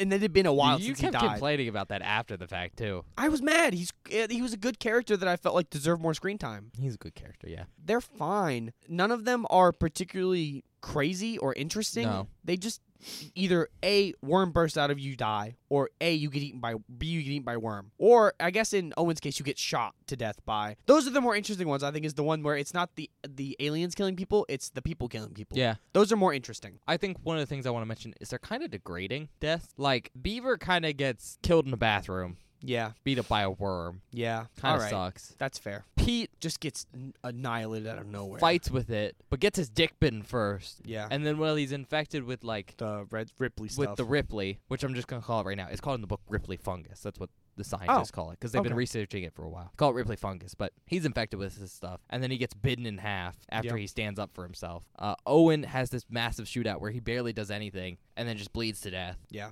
Curtis just his helicopter explodes. You know, I yeah, I guess I guess that's fair. That's yeah. I guess what I'm trying to say is, do you think it kind of lines up with that theme of like like slow death kind of stuff? Like the whole bathroom thing. The whole film's kind of degrading. I mean, things are coming out of people's buttholes. Yeah. Th- I mean, those are the really degrading deaths. Those are the really degrading uh, ones. honestly. McCarthy has this worm pop out of his butt. So does this woman in the middle of the road. Yeah. I was just wondering what she thought about that, or if you noticed it at all. I didn't really catch it. Honestly, I wasn't it wasn't something that I was super paying attention to. No, so not a big deal. Okay, sorry, I'm just keeping asking you questions. and There's not really like a back and forth here. No, I mean I'm I'm just trying to I'm trying to save my thoughts Yeah, so because I don't ruin your perception. yeah, I know what you mean. Trying to preserve my perception of the movie based just on the movie and not based on what the book says. Yeah. I understand. What do you think of Jonesy's Mental Warehouse? I know we kind of mentioned oh, it. it's so cool. Do you think it was an in like? Do you think it was a good way to deal with like psychic powers? Yes. like as an internalized way. Of I showing think it on it's screen? so fucking. That is my favorite part of the movie. Yeah. in my opinion. And I thought, I I mean, even I even when it first popped up, when he was like, "Oh, I have a mental warehouse," and it showed it to me, I went, "Oh, we get to see it." Like at first, I thought it was gonna be a throwaway line of like, "Oh, I have a mental warehouse." where-" Especially because everyone else is like, yeah, you know the mental warehouse. And Mm-hmm. Yeah, they're like, yeah. we don't have it, but Jonesy does. yeah, and it's really, really cool. It's such a cool introspective into the mind of a person. It's a cool set too. it is a cool Um, set. It's basically like multiple levels of this circular like library, Mhm. but they're piled high with shit. Yeah, Mm-hmm. Like you can tell he doesn't have any more space. There's stuff everywhere. yeah, and it's all like organized alphabetically. And then he has the secret room, which is this room from like when they were kids where they saw the uh no bounce no play. Yeah, so you like that? It's super cool. That I mean, Chef's kiss on that part. That not- was really awesome. to get into stuff too much, I do think it is a good way to visualize like kind of internally cyclic Mhm. powers. I agree. It's pretty interesting. Uh, it is essentially the equivalent, though, of okay, you know, in SpongeBob, that meme where you get to see inside of his head, and Yeah. it's like all the different SpongeBob's freaking out about the paperwork. It's Yep. essentially that, it's that, but it's one man. but it's one man. It's very cool. It's cool. It's a it's a cool way to like show someone like inside their mind organizing memories. That was a fun way to visually show that. I'm glad they actually showed it. oh yeah, instead if of they just- had just mentioned it, Yeah, it I would would've have been mad. been lame. But it's also a good setup for him being in the secret room later, Mhm. hiding from Mr. Gray, who's in the rest of the warehouse. Yep. it's a visually decent way to do that. Next question. I just kind of want to mention this now. Mhm. Damian Lewis, uh, the guy who plays Jonesy, Mhm. does an amazing job switching between Mr. Gray Yes. and like Jonesy. Now, obviously, a lot of his switches are done in post, like ADR. With ADR, which I also thought was cool. where because- Jonesy is like he's talking as Mr. Gray, but then we hear Jonesy's voice on the side. So it's not like back and forth acting. Mm-mm. Um, but I just want to mention that it's hard to play two very different characters in one movie. Yeah, who are in the same space at the same time. Yeah, it's 'Cause just one hard to person. wrap your head it's around super that. cool. Um, I think it's also interesting to mention that well, we only see it for a little bit. Jonesy before the car accident is a little bit different than Jonesy after the car accident, Oh yeah. like in temperament, but also in like how he moves and everything. So yeah. he's a Damian Lewis essentially has to learn how to play three different characters. Yeah. Uh, and I, I just wanted to mention he does a very good job. He does do a very very good job. Um, uh, but I think the most interesting part of him playing Mr. Gray in this movie, mm-hmm. did you pick up on the fact that Mr. Gray does not move like a normal person? Yeah, he everything he does is so awkward because he's not human. It's awkward or robotic, and I take it as he doesn't know how Jonesy's body works exactly. Mm-hmm. And as the movie progresses, he gets a little bit better at it. And I But- think it's really funny. There's some moments where Mr. Gray has been digging through Jonesy's files in his head and he's picked up on some things and he says stuff the way Jonesy would say it. and he picks it up on it. And Jonesy goes, "You've been reading through my shit, haven't you?" Yeah, because Mr. Gray has access to the whole warehouse. Yep. Except for the little part that Jonesy's stashed away in Jonesy's his locked office. away. But yeah, Uh, did you like the British voice for Mr. Gray? Yeah, it's fine. Nice It, it's, distinction. it's yeah. I was gonna say, it adds distinction. All right, here's an interesting fact. Damian Lewis is, I think, British. I think he's from uh, Ireland or You're telling me that man was doing an Wales. American accent? So yeah, he's doing an American accent. He's also doing a fake British accent because his actual British accent isn't posh like that. Dude, this guy got this guy's range. I think he's from Ireland or uh, Wales or something. I forgot to write down where he's from. God Uh, damn, that's s- actually really cool. But yeah, he has a similar accent. It's not that posh one for Mr. Gray. He's throwing on a voice, but yeah. that's fucking crazy. So he essentially does two different voices. because uh, I, you, I was convinced he was an American. I did No. not know he was not He's American. not American. We're getting to the end of my questions here. Why do you think this movie's called Dreamcatcher? Is it because of like the symbolism of a dreamcatcher and how it's used to like defend off evil or nightmares, Hmm. or is it just because like like why do you think so? See, that's something that plagued me throughout the entirety of watching the movie is why it was called Dreamcatcher. I was thinking about that the whole time, and I never came to a good conclusion. So I'm gonna throw you. I'm gonna throw you nothing answer. I don't fucking know, Okay. and I can't give you a straight answer. So in this movie, they show that this dreamcatcher they have hanging in the cabin Mm-hmm. was made by all of them. Yeah. And so like each member of the group made one section of the dreamcatcher and Sure. then they made a fifth one for Duddits. Which is the middle one, the biggest one. so I mean I think it can be shown that the dreamcatcher represents all of them. I think you noticed something really interesting halfway through the film is that when Henry goes back to the cabin and there's red stuff everywhere, the Ripley fungus, half the dreamcatcher is infected and at this point Half of them are. half of them have died. Yeah. So I, I guess it's partially to represent all of them. But see, you could do that with literally anything. Why specifically a Dreamcatcher? Right? There has to be a deeper symbolism to that. Yeah, but I, I think it's partly that it represents all of them. But I I- maybe it's the whole like dream catchers catch bad things. And And the the movie goes hard with this idea that Duddits, who's an alien, gave all the four boys powers so, So they that- could save the world. so they could save the world. Yeah. and so maybe the idea is that they're like they a dream are the catcher, Dreamcatcher, and, and, they're the supposed to aliens catch, are the nightmare. Yeah, Sure, that feels that feels loose. it does feel loose. It feels I'm loose just for trying to Stephen figure it out King. for this. Well, it's for the movie, Bob. I know. So I'm just wondering if you think that is valid or It's valid if you want to interpret it that way, and tha- Mm. that's I don't know. I don't know. I I was wondering if you had anything interesting for that dream no, catcher analogy. it's- no. it feels loose to me, and I can't put my finger on it, and I don't Fair like enough. it. Like Um, not that it's bad. I just you could have used something different, but it wouldn't make sense because the mo- I guess they probably pulled it from the book the and book's couldn't called really Dreamcatcher. Yeah,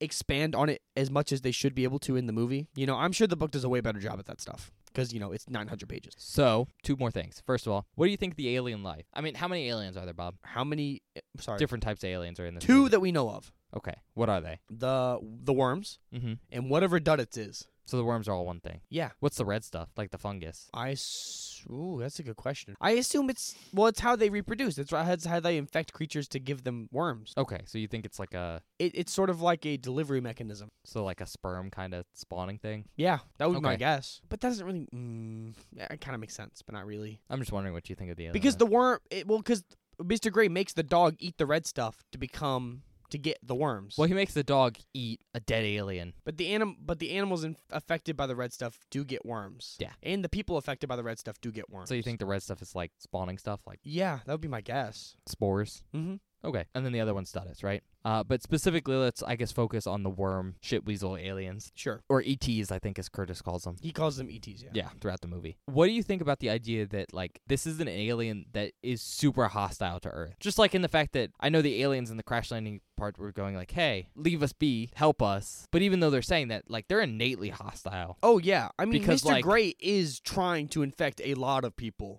mr gray is but like even the ones on the crash light like let's say they're curtis I know says, they're i'm not innately hostile because instead of running back to the ship and hiding, they run back to the ship and blow it up and kill as many humans as they can. so you before think they they're go just out. hostile Yeah, I do. okay I, I what i'm trying to say is like what do you think about the fact that it's a life form that no matter what it says or does it's hostile to human life like even if they weren't lying and they were like hey we're not going to hurt you Mm-hmm. The fact is, like, the way they spawn, Is mm, yeah, yeah, or their ship explodes into red stuff. mm-hmm. I assume that's infectious. probably. I don't know. What do you think of that as, like, a concept? Like, this is an alien life form that's, like, you can't coexist with it because it. I think that's interesting. I, I do I do genuinely think that's really interesting because I, me as as a human being as a person I am not very um confrontational and I don't like the idea that uh another thing is innately there to cause conflict.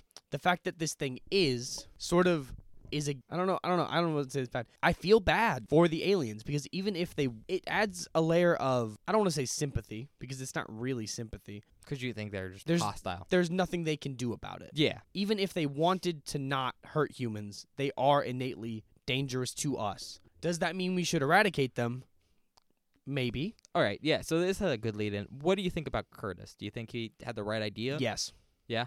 Fuck Ki- 'em. kill all the people in the, the rodeo area? Mhm. Okay. fuck off. I, I can't I cannot justify letting them. I'm s- like this. I, this is gonna sound really shitty. I can't justify letting them live. Because you think the risk is too high. The risk is too high.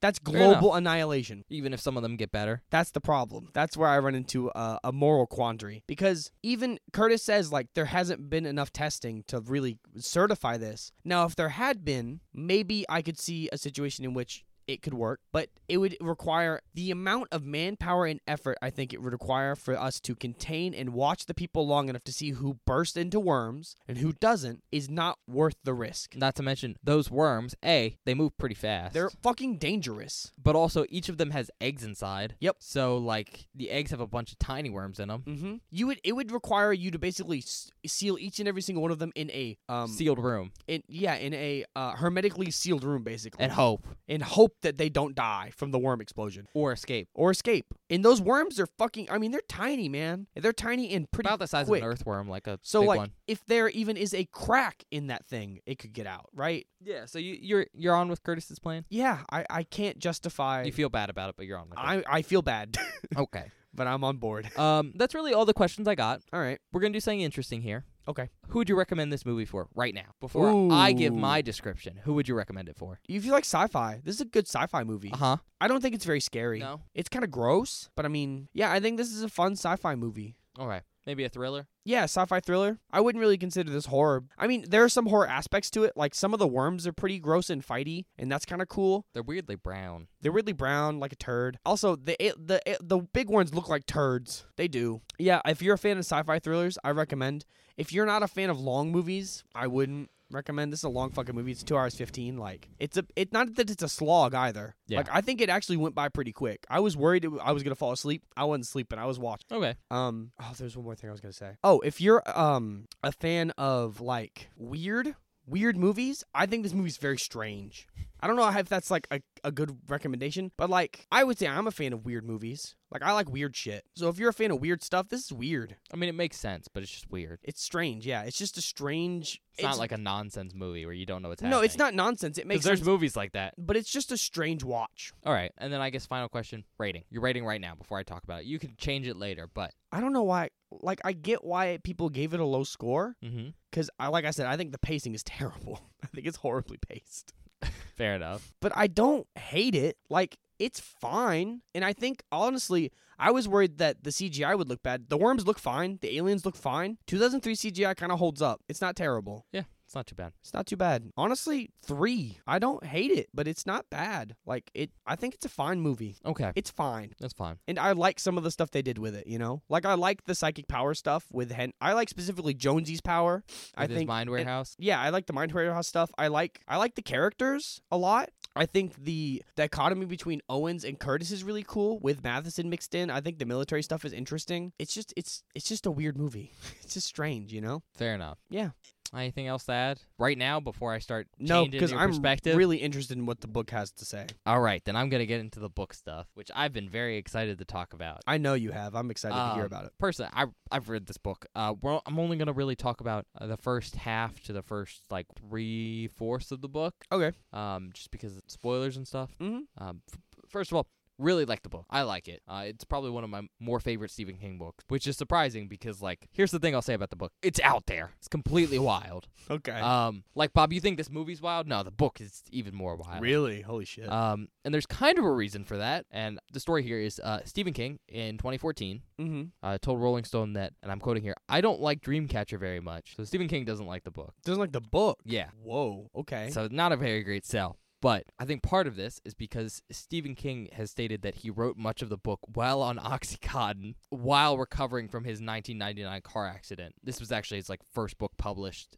after said accident. okay. Interesting. But yeah, he wrote the whole thing like by hand in cursive in the hospital. while High, out high of as his shit mind. on painkillers. So when I say this book is wild and out there, oh, it's probably it's wild and batshit. out there because he's high as balls when he's writing it. And like you can kind of tell. Like it has the normal tropes and weirdness of Stephen King, like the psychic powers, the Yeah. boyhood, childhood stuff. It's all there, but it's also like there's some weird all over the place stuff. I love it. Like Mm. I knew that kind of going into the book that it was gonna be weird and I, I had heard the story about like how how he wrote it right after this car accident and stuff. Yeah. He was recovering and he wasn't sure if he was gonna write again, but he, he did this. But I like it. Like it's it's over the top, but like the weirdness makes sense because a lot of the weirdness has to do with like the weird psychic powers the kids have. Mhm. And I guess this is a pretty good way to get into it. Basically, most of the book is like internal character dialogue. That so makes it sense. switches from like different characters' perspectives Mhm. and while it's on that character's perspective we get to see like their thoughts and also sometimes like them thinking about stuff that happened in the past and so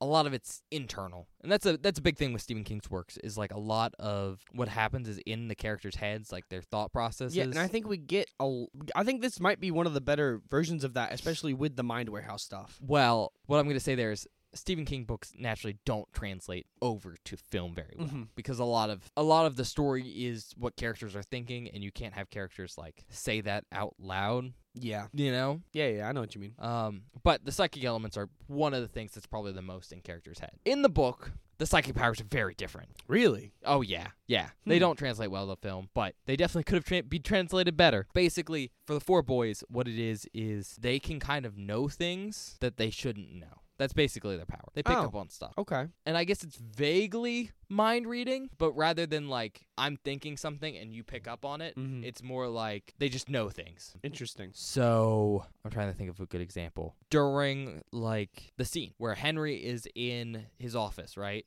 Yeah. Uh, and he's talking to this patient who's describing like all the foods he likes to eat. Henry just like realizes that this guy killed his mom essentially. Shit. Like that just pops into his mind. That's kind of how it is. But their psychic powers have this more deeper theme going on. They call it seeing the line. Oh, interesting. I think that's what the movie tries to do with the weird spiral thing. Oh, okay. That uh, it's like a tunnel, but in the book, it's kind of a line. That's what they call it. Is they call it seeing the line, and it's basically like they can trigger themselves into a state where they see the line and they have to follow it. interesting. It's hard for me to explain because, like I said, psychic powers. Stephen King likes to do them a lot, but they're they're never really explained in depth. It's more like pick up how they work from Just from reading how it. people use them. Yeah.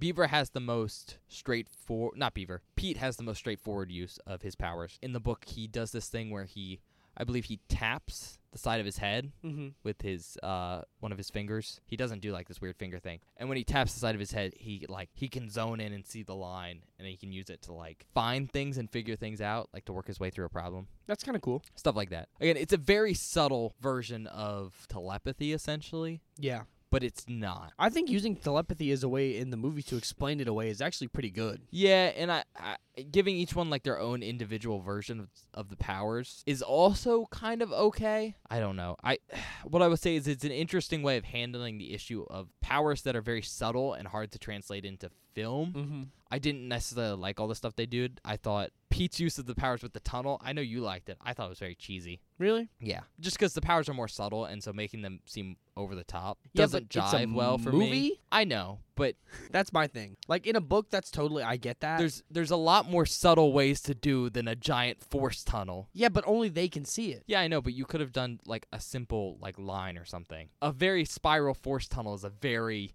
over the top Sure. thing. But again, I, mental powers don't really translate well. Yeah, I, the only mental power that really translates well is like telekinesis, because like you can see it, right? That's Yeah. a phys- that's like a physical thing. And so like, well, I don't think they did a good job of translating them to the screen exactly. I don't think the things they like the I don't think the choices they made were bad per se. It's fair. Next thing I want to mention, kind of the sayings they use. SSDD, same shit different day. Mm-hmm. we see it a lot through the film. Basically, it's just a thing the guys say to each other a lot. They Yeah. started saying it when they were kids. They taught it to Duddits, which he would say Duddits uh, has like a, a lisp or whatever. Mm-hmm. But yeah, same shit, different day. So SSDD. Also, you thought Beav was really funny. Yeah. He uses a lot of "fuck me, Freddy." He says a lot, Yeah. which it kind of irks me. In the movie, they say "fuck me" and then comma Freddy. I don't know Yeah, if you. I Nah, saw it's that. one word. It's like a hyphenated thing. It's "fuck me, Freddy." Um, okay. but yeah, that's that's Beav's character. He he does a lot of I think they call him like Beavisms, where he says a He bunch does. of He, there's a bunch of them. Oh, he doesn't do like fucker. Fuckery, fuckaroo. he, but he doesn't use any of the ones he does in the book. Really? Not really. He does almost all of Beeves' dialogue in the book is super duper funny because he does like he says these heinous things that are like colloquialisms that only Beaver uses. That's really good. Um, like Jesus Christ bananas yeah, he says that. or uh, uh it, like it's colder than my balls on a buzzsaw. like a bunch of weird stuff, and it, it's just a lot of fun. And I just wanted to mention that. Damn. I'm trying to think of a way to break down all these book stuff, and it's kind of hard for me. hmm I guess the way we can do this is let's start with the opening. Sure. I found the opening to the movie very jarring. Really? Yeah, it just opens up mid scene. And I guess what I'm trying to say is the book starts with like kind of this establishing stuff with characters. Sure. The way the movie says like these people have psychic powers is so unsubtle. I didn't like it. Really? I thought it was really bad. hmm. Um, Interesting. Cause like I guess let's start with the opening scene. Uh, Henry's in his therapy office Mm-hmm. and the guy's talking about food. And it's this very fat guy. And, you know, Henry comes out of nowhere. And he's like, Do you think you killed your mother? And Yeah. stuff like that. I didn't like that. Really? Because in the book, it's handled more, not subtly, but internally. Mm. Uh, basically, in the scene, Henry starts following the line. And essentially, he can't help himself because he's following the line. Interesting. Essentially, he's getting annoyed because the guy comes into his therapy office once a week because he has to Mm-hmm. but he just talks about food the whole time and henry knows he's eating himself into his grave but then the stuff about the mom comes to his head about why he's eating himself into the grave and he can't control himself and he does i don't know there's basically they all use their powers at one time and you get to kind of see that in the beginning of the book but it's a Yeah. lot more it feels less jarring like the movie felt like it was just screaming out they have psychic powers I mean, it, but in the book, like I said, the, the powers are more subtle and they're closer to something like that could just be like a parlor trick, like the like Sherlock Holmes, where he's hyper observant. mm-hmm. Like they feel closer to that, where like as an outside observer, you could look at someone doing something and be like, oh, they're not psychic, they're just weirdly weird. yeah, and when Pete finds the lady's keys in the in the movie, he goes, "I'm just lucky." Yeah, That's how he explains it. the book kind of plays it closer to that. Yeah. and I. I guess what I'm trying to say is it feels more natural in the book, and it just in the movie it felt very in your face in a way I didn't like. Yeah, I don't really know if there was a better way they could have done it. You know what I mean? I know. Especially with like how how you're describing the powers, I feel like it would be super super difficult to translate that to a movie. Yeah, I I mean, I guess the point is like the subtle psychic powers that Stephen King likes to do Yeah. don't necessarily translate well over. I just the way they do powers in this movie are very in your face in a way that they don't necessarily have to be. Sure. I didn't think that worked very well. Next thing, you know how I mentioned some of the the deaths in the movie are kind of what's the word I used? Like uh the meaning. Yeah. The deaths in the book are so much more graphic. Really? So much more graphic. Holy shit. I think They you- weren't really that graphic in the movie though, to be honest. Yeah, they're not that graphic in the movie. They are graphic in the book. Really? Um, I That's- don't want to get too much into spoilers because you might read it. And Mm. okay, before I go on, I think this is my big point versus the book and the movie. Sure. They had to condense down the stuff in the book a lot to Sure. fit it into two hours. It's about 900 pages. And I think you're right. This could work maybe a lot better as a mini series. Yeah. Maybe two or three like hour long movies or something. But they condensed stuff down a lot. They like stripped a bunch of dialogue out or they just changed it to condense it. And that kind of takes a lot out of it. I could feel that in the movie. I'm going to be real. Yeah. And I could tell Uh, watching it, I was getting kind of like not annoyed, but I was like, this is such you like. I would look at scenes and I'd be like, I know exactly what scene this is in the book, but you you stripped all the impact out of it. Like it's so much worse. Yeah, that's fair. But I think that sh- that shows a lot in the deaths. Like there's so much more like graphic detail in all the stuff. Like that's body horror and death wise. So for instance, in the book, I know I said it makes the bathroom scary and stuff. And you know, that's kind of Stephen King's he's kind of said that's his idea. And you think that's kind of goofy. Yeah. And that's it's kind of campy, right? Sure. Not campy at all in the book. Really? Oh my god, no. Here's my sell for the book. For anyone who's seen Alien, you know the the premise of Alien, right? Yeah. Have you seen it? Yeah, I've seen Alien. Okay. Do you think the aliens are scary? Absolutely. Terrifying. What do you think is the, the scariest part of the alien? Chest bursters. That's basically what the book is. Oh. It's it's if, just it, if this movie had been more of that, that's fucking I terrifying. know the book. The, Is it just bursting the out of their shit ass? weasels are essentially more in-depth versions of the chest bursters. It's like Stephen King took a chest burster and was like, "Let me expand on this part and make it more realistic." No. Um, no, no, no, no, no. See, that would be fucking freaky, the, bro. the book is not like the psychic stuff makes it weird and bonkers in a way I like. sure. But the actual like alien body horror stuff is horrifying. There's like no levity in this book. It is it's brutal, it's heartbreaking. You say you like Beaver. Yeah. Beaver's so much more likable in the book and his death is so brutal. But getting back to the chest burster stuff. So in the movie we see the guy's chest gets bigger Yeah. and then his stomach gets bigger and he starts gassing and stuff. In the book, what ends up happening is he, he wanders in to the house and McCarthy's fucked up. Oh shit. Um, like besides the fact he looks pale and he's got this red stuff on his face. yeah. When he walks into this house, his stomach's really. Yeah. There's nothing about the chest. Stomach is very very loaded. Sure. And it comes out that he's filled with gas, Mm-hmm. and when he burps and farts, his stomach. Yeah. So rather than saying like Jonesy in the movie goes, his chest like the the stuff transferred to his stomach. Yeah. Like the the bump in the book, it's more like well when he burped and everything, his stomach, which is really really expanded like it had a huge beer belly, shrinks because rather than a, a creature moving from his chest to his stomach, it's just air Mm-hmm. and the gas that comes out of him. They describe it smelling like ether, which if you don't know, they also describe it as like rotten bananas mixed with like lighter fuel. Ugh. I think it's implied it's the insides being munched on and like fermenting. Oh, Yeah. that's foul, man. Um yeah, but the book's a lot more gross. The the things when they burst out of people's asses, yeah. they don't just crawl out of the asshole. They burst a foot wide hole out of their rear because it's just the easiest way for them to burst out. A foot wide hole is torn into these people. Fuck that, dude. But If we had seen any of that, it's over for me.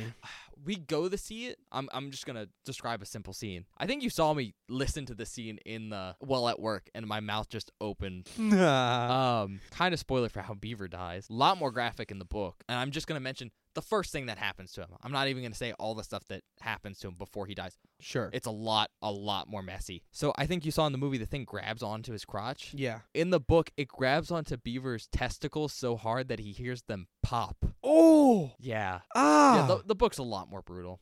oh my and god. They don't transfer that over either. And I, I guess that's kind of, you know, a thing. Like the alien massacre scene, Yeah. dude, that is unpleasant because Yeah, it's man. uncomfortable. Uh they they focus on the whole idea that the aliens are projecting like this these pleas. Ye- Oh god. Because yeah. If they're that not- had been more, I would. They're have not lost it. projecting it. into people's minds. No, they're sending out a signal to radio waves and stuff. And it's the aliens are saying it's like three lines over and over. Please don't kill us. We're harmless. There's no infection here. And they're saying it over and over on repeat in different people's voices who are specifically famous people of the time, like presidents and movie stars and stuff like that. They're saying it in English and then they'll say it in French. Oh. And they do it over and over. And they've been doing it for like days since they crashed. Holy shit. And the other thing in the book is the reason they're freaking out, it's cold, and the aliens can't live in the cold. Oh, makes sense. Um, and so like it's just fucked up. yeah. So it's basically it focuses a lot on these humanoid things begging to not kill them, and then Kurtz goes in and murders the shit out of them. Because I think this is the fun thing to get into. Kurtz in the book, I like Morgan Freeman as an actor. sure. I think he does great. I'm not sure if this was him getting poor direction or what, or how the character was written. He does not do a good job of portraying Kurtz. Really. So Colonel Abraham Curtis, the character in the movie, Sure. is called uh, Abraham Kurtz in the book. Does that name sound familiar? No. No. Abraham Kurtz is the he's a character Mm-hmm. from a little book called Heart of Darkness. Oh shit. The guy who goes Yeah, and I've sets read up Heart the of Darkness. plantation in Uh-huh. Africa that they have to go Yep. like extract. Yeah, that's Abraham Kurtz. It's Yep. implied in the book that Abraham Kurtz is not this guy's real name. It's the name all the soldiers who's worked with him on That this they gave him that name. that they gave him that name because he's so similar to Abraham Kurtz from Heart of Darkness. That's Now, if fucking. that that doesn't guy's tell a you monster. How insane this man is. yeah, dude. Holy shit. Yeah, I haven't read Heart of Darkness since high school. You Abraham fucking, Kurtz. You gave me a flashback memory. and they actually changed the name from Kurtz to Curtis in Mhm. the movie because they didn't want to confuse people. Sure. But yeah, Kurtz in the book. Oh, I'm sure he's an absolute monster. Oh, he's a monster. Hell, him and Owens, they're not friends. Interesting. Kurtz wants to put a fucking bullet in the back of Owens' head. The Oh whole my book. God. He's a madman. Like, absolutely mad. Uh, the scene where he shoots someone, Yeah. That happens. He shoots this guy in the foot, blasts off the full front half of his foot with Ooh. a gun. Not because he lies to him, but because um the person in question uses a slur when referring to the aliens. Okay. Uh, basically, in the book, they call them gray boys, Okay. and one of the people on base he hears apparently had called the gray boys a space n word. Oh shit. Well, that's not good. And Kurtz doesn't like the lack of seriousness in that, and so shoots him in the foot. That's his punishment. All right. I don't know. There's a lot of stuff. Like the whole mind stuff isn't exactly the same. with Hmm, the interesting. warehouse. I don't know. It's a lot more serious than the book. It's a lot weirder, but I'd recommend it. I'd say go read it. I might actually read it. I'm kind of interested now that I've It's a seen lot the of good. movie. You can get it on Audible. I think it'd be a good Audible book. I actually have some credits on Audible. I I've been might get listening it. to it. I, that's how I read it. I listened Yeah. to it. Very good audiobook. Who reads Um, it? Do you know? I can tell you right now. I'm just curious because I I always like to know who reads the books before I uh, listen because so, I- some people who read audiobooks are not very good. Jeffrey DeMunn, Okay. but it's an it's an official like that's the licensed audiobook. Mm-hmm. Yeah. So it's pretty good. I guess I don't know. I, I was getting kind of sidetracked with the book stuff because there's a lot I want to say, but that's not like the focus of this podcast. I mean that's fair, but I really enjoy the uh, hearing what's different because And also I don't want to spoil too much. Yeah. You know? I, I guess what I'm trying to say is the book is a lot more serious. There's no levity to it. And also the weird batshit stuff is a lot more weird than batshit. fair. I think the only thing I kind of skipped over is the Dreamcatcher stuff kind of makes a little bit more sense. I would in the hope book. so. However, the original title for the book was supposed to be Cancer. Huh. And Stephen King's wife told him, Do not name it cancer. That's such a bad name. And she's kind of right. Naming a book cancer is super pretentious and I mean, yeah. not great. However, there is a ton of cancer analogies in the book, and it's a lot more well earned. Mm. In fact, my favorite one, I pulled up the quote Does Duddits have leukemia in the book? Duddits does have leukemia. yes. Okay. I was just But- curious. Also, thing I want to mention Duddits in the book has Down syndrome. Mm. Very odd that he's played by two people who do not have Down syndrome. Yeah, that was something I wanted. I was- Especially because uh, he has a specific way of talking yeah, that's a little um uncomfy in some ways to hear from someone who someone uh, who is definitely not uh doesn't actually have that issue. It, it's sort of I didn't want to say it, but I it feels really bad watching the Yeah. movie because I was like that is I don't know unflattering in in a but not in a I don't know it's just I like I kind of get what they why they yeah did it but I don't like it. I don't like it either. um especially cuz you know down syndrome. Yeah, All right, I guess I'm going to close with fun line that uh Kurt says. Oh, and I think God. this is all right. one of those good examples of where the cancer analogy comes in. Sure. Uh, it's Kurt's giving a speech, and he says, "Because they are not helpless little ET boys waiting around for someone to give them a New England telephone card so they can phone home. They are disease. They are cancer. Praise Jesus!" And boys, we're one big hot radioactive shot of chemotherapy. Do you hear me, boys? Damn. Yeah. That's see. Hmm. He's so much more intense. Yeah, So much more I intense. can tell, and I feel like Morgan Freeman could have been more intense. He as an could have. actor. And and I'm not sure if I think it was the direction. I don't know if Morgan Freeman could have played the Kurtz from this well enough. Mm, simply because I think Morgan Freeman has too much charisma, but he could have been more intense. yeah. I don't know. That's all I got to say because that book has a lot to unpack. I think I hit some of the big things I wanted to say with the book versus the movie. Did you give it a rating? I don't remember. I'm going to do that right now. Okay, So, Uh, because I'm really curious what you think, having read the book and now seeing the movie. I cannot obviously remove myself from Yeah, having I mean, read the book. of course. And also, Um, I feel like if, and this is just me, if people who saw this movie were probably like, "Oh, this is a Stephen King book that I really like. I'm gonna go watch the movie." Yeah. They were probably so 'Cause disappointed. I know Stephen King doesn't like this book, but this book was a bestseller. Yeah. Like, even if it's really weird and I don't think it's maybe necessarily one of his best written works, I think it's a lot of fun. Like I said, it's probably up there for like my favorites from him just because of how bonkers it is. But it's it's fun. You know, it's got Yeah. that bonker stuff that I get from it, but also some really cool Aliens? body horror and stuff. Yeah. I mean, the fact that myself for it is, you know, chest bursters. It's basically that.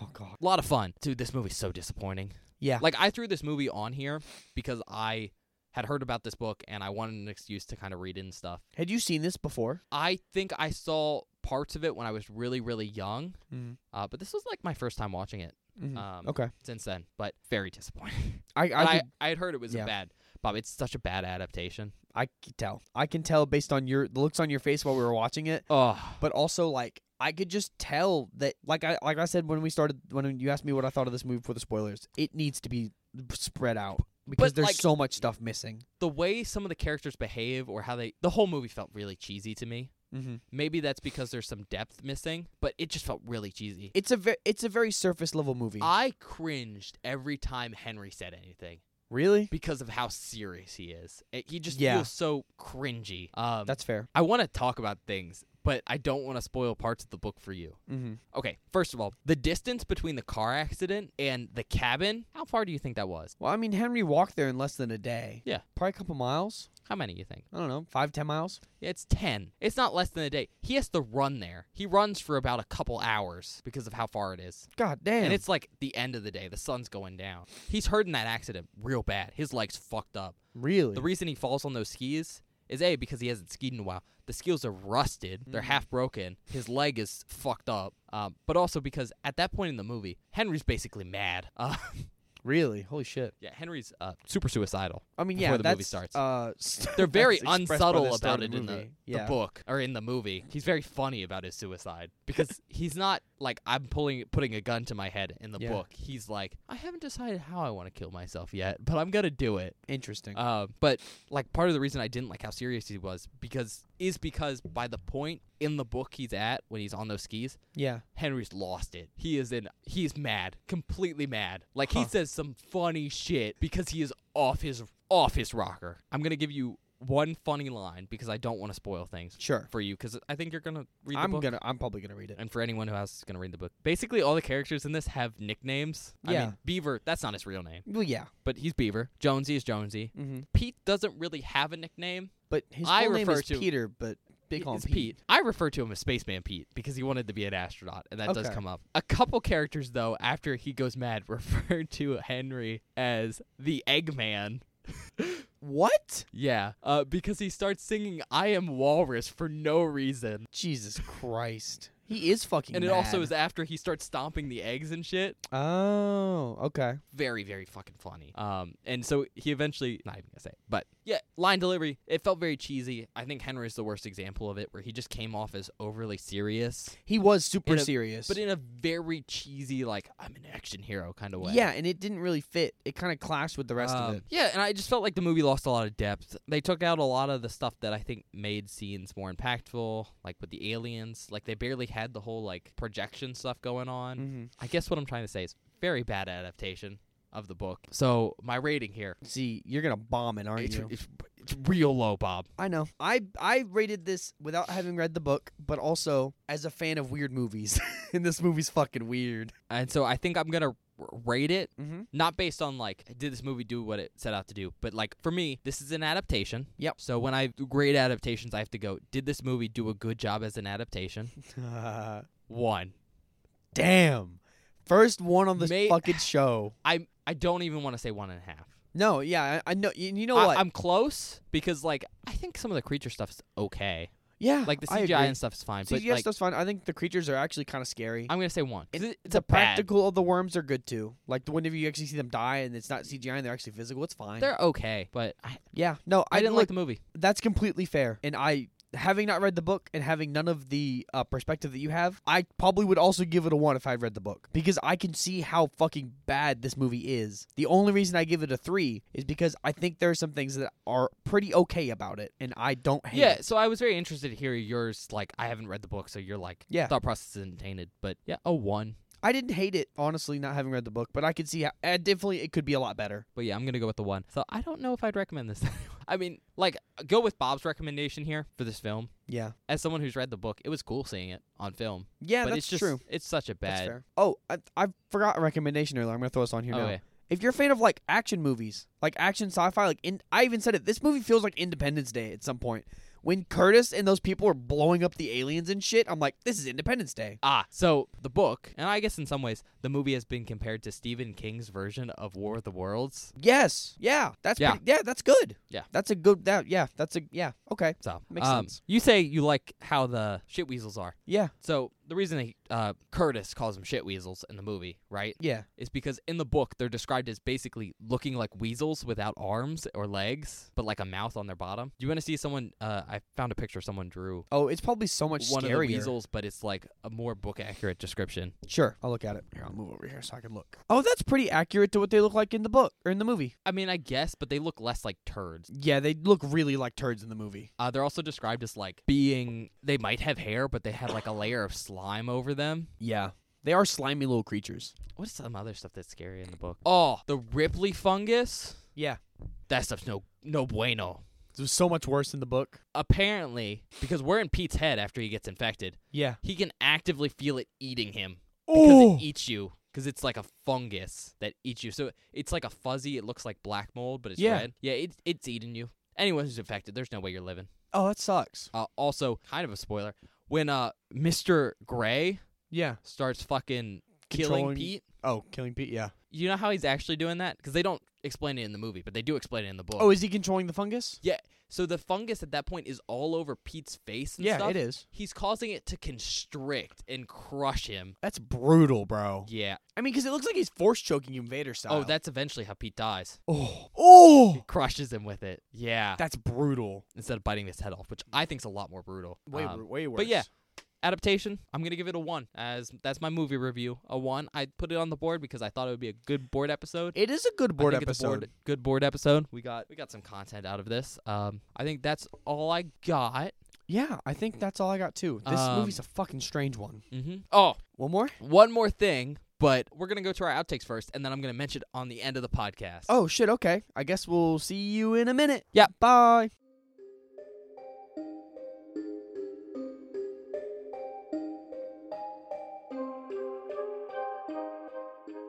Hello, everyone. Welcome to the outtake section for this episode of Beware the Board. I hope you're enjoying our review of Dreamcatcher so far. I know Ben didn't like it that much. I thought it was fine as a movie, but once again, I haven't read the book. I don't have the context to give it sort of a deeper analysis like he does. Without further ado, let's get into the first outtake for this episode. This first outtake is our reaction, well, at least mine, to watching Jonesy get absolutely annihilated by a car.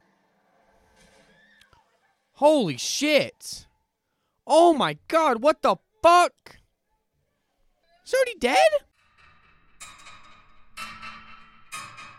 This next clip is Ben and I discussing why I enjoyed the parts of the movie where the characters are children a lot more. I was hoping we could have more kid stuff. I like them more as children. you don't like them as disheartened adults. No, makes me sad. What about the scene where one of them tried to shoot himself? Yeah. Relatable content. I'm I'm clipping that. No, no, no, no. I'm not gonna clip You don't have to put it in, but I think it's a funny. Yeah, that's fair. This next clip is a small jump scare as Pete and Henry approach the woman that caused them to flip their car. At first, she seems like she's frozen to death, and then, well, she moves. Oh! This next clip is my reaction to Jonesy and B finding McCarthy dead on the shitter. Oh.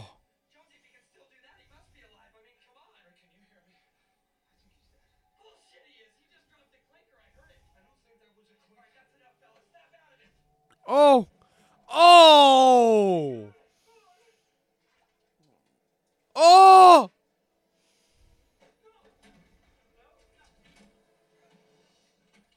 Flush it, idiot. This next clip is my reaction to watching Beaver get absolutely annihilated by a shit weasel. Oh! Ah! Oh my god, that thing looks nuts! This next clip is my reaction to seeing Mr. Gray for the very first time. Ugh. I don't. I don't like how this worm thing looks, man. Oh, what the fuck? Guess what, Bob? It's your favorite. What the hell?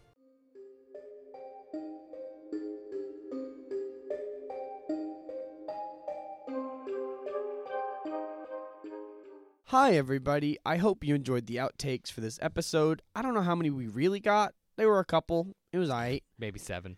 Maybe Maybe maybe, s- less. seven, and I probably didn't even include all seven of them.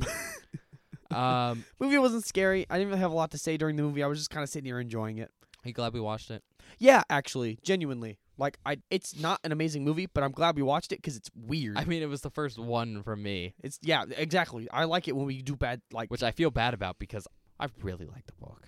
that that's how I felt when we watched The Taking of Deborah Logan. I I, know. thought that movie was really cool, but it just I couldn't give it a good rating. Um, all right, Bob. I said I was gonna say something before the. yeah, outtakes. yeah, yeah, yeah, yeah. What you got to say, Benjamin? I mentioned this at work to you the other day, a while ago. Yeah. Do you want to have a um a mascot for the podcast? Cause can we do a shit weasel? You want to use the fucking shit weasels for Yes. a mascot for the podcast? I think they're so cool. Okay, what if we use just Mr. Gray, like the big ones? No. No, come on. Because one of the weasels gets named in the book, and Does it's it? the funniest name. What's it Yeah. called? Are you sure you want me to tell you now? Are you gonna read it? I'm gonna read it. Do you want me to tell you now? Because it's very funny. Well, if we're gonna use it for mascot, I have to Oh. know. okay, Jonesy names it Okay. Bowser. Which one is he? Does he name one random one Bowser? Just one random one? Oh no! So the way they do like the stuff in Jonesy's head is very different. Yeah. Jonesy has a straight up conversation with Mr. Gray while he's in his head, Oh. and Mr. Gray has a pet worm that he's petting like he's a like it's a cat. Oh my and, god. Like, Like, he's Doctor Evil. yep. Awesome. That's actually, and he calls it Bowser. And uh, Jonesy names it Bowser. Okay. I'll I'll consider Bowser as a possible mascot for the podcast. Uh, do we have any other announcements, Ben? I don't think so. Don't think so either. So Nope. in that case, check us out on Twitter at Beware the Board. It's where I post everything about the show, episode updates, polls if we have them. Basically, if you want to know anything about this podcast, look at our Twitter at Beware the Board. Follow us on there to keep updated. Yeah. If you're listening to this on YouTube, give us a like, uh, some comments. Um, you know, ring that notification bell. But whatever you do, don't hit that subscribe button. It's red. It's infected, probably. Oh no, it's So you- covered. it. you no, don't- the Ripley fungus. you no. don't want to touch it. It'll leave There's you probably alive. gonna wor- be a worm coming out of it soon. So leave it alone. or if you're really dedicated, just like quickly hit the white just part. yeah do something if you have any recommendations for the random category of the board please leave them in the comments we need your recommendations to formulate the pool at the moment we haven't really decided or told you all how we're going to figure it out but we're going to figure it out we are coming up on the next board which is very exciting for me personally You got two movies left, two movies left or baby two spots left. well yeah two spots could be more than one movie There's we 6 don't know movies left, Bob. that would be heinous that's like a crime honestly after the first board i'm so glad we haven't had like 16 movies in a row because that was rough man uh, if you have any recommendations for movies you think we should watch on the show that you think are scary and or interesting leave those in the comments too so ben can look into them and maybe we'll watch it maybe we won't find out we will be on everywhere you get your podcast soon hopefully we're not on there yet but we have gotten more art updates we're working on it we'll, whenever we get onto spotify or whatever you, wherever you get your podcast i will let you know And who knows? Maybe by the time this episode comes out, it'll be out. on It'll those already be things. out. We don't know. we will see. But I think that wraps it up, Benjamin. That should be it. So I guess we'll see you next week, everybody. And remember, always beware the board.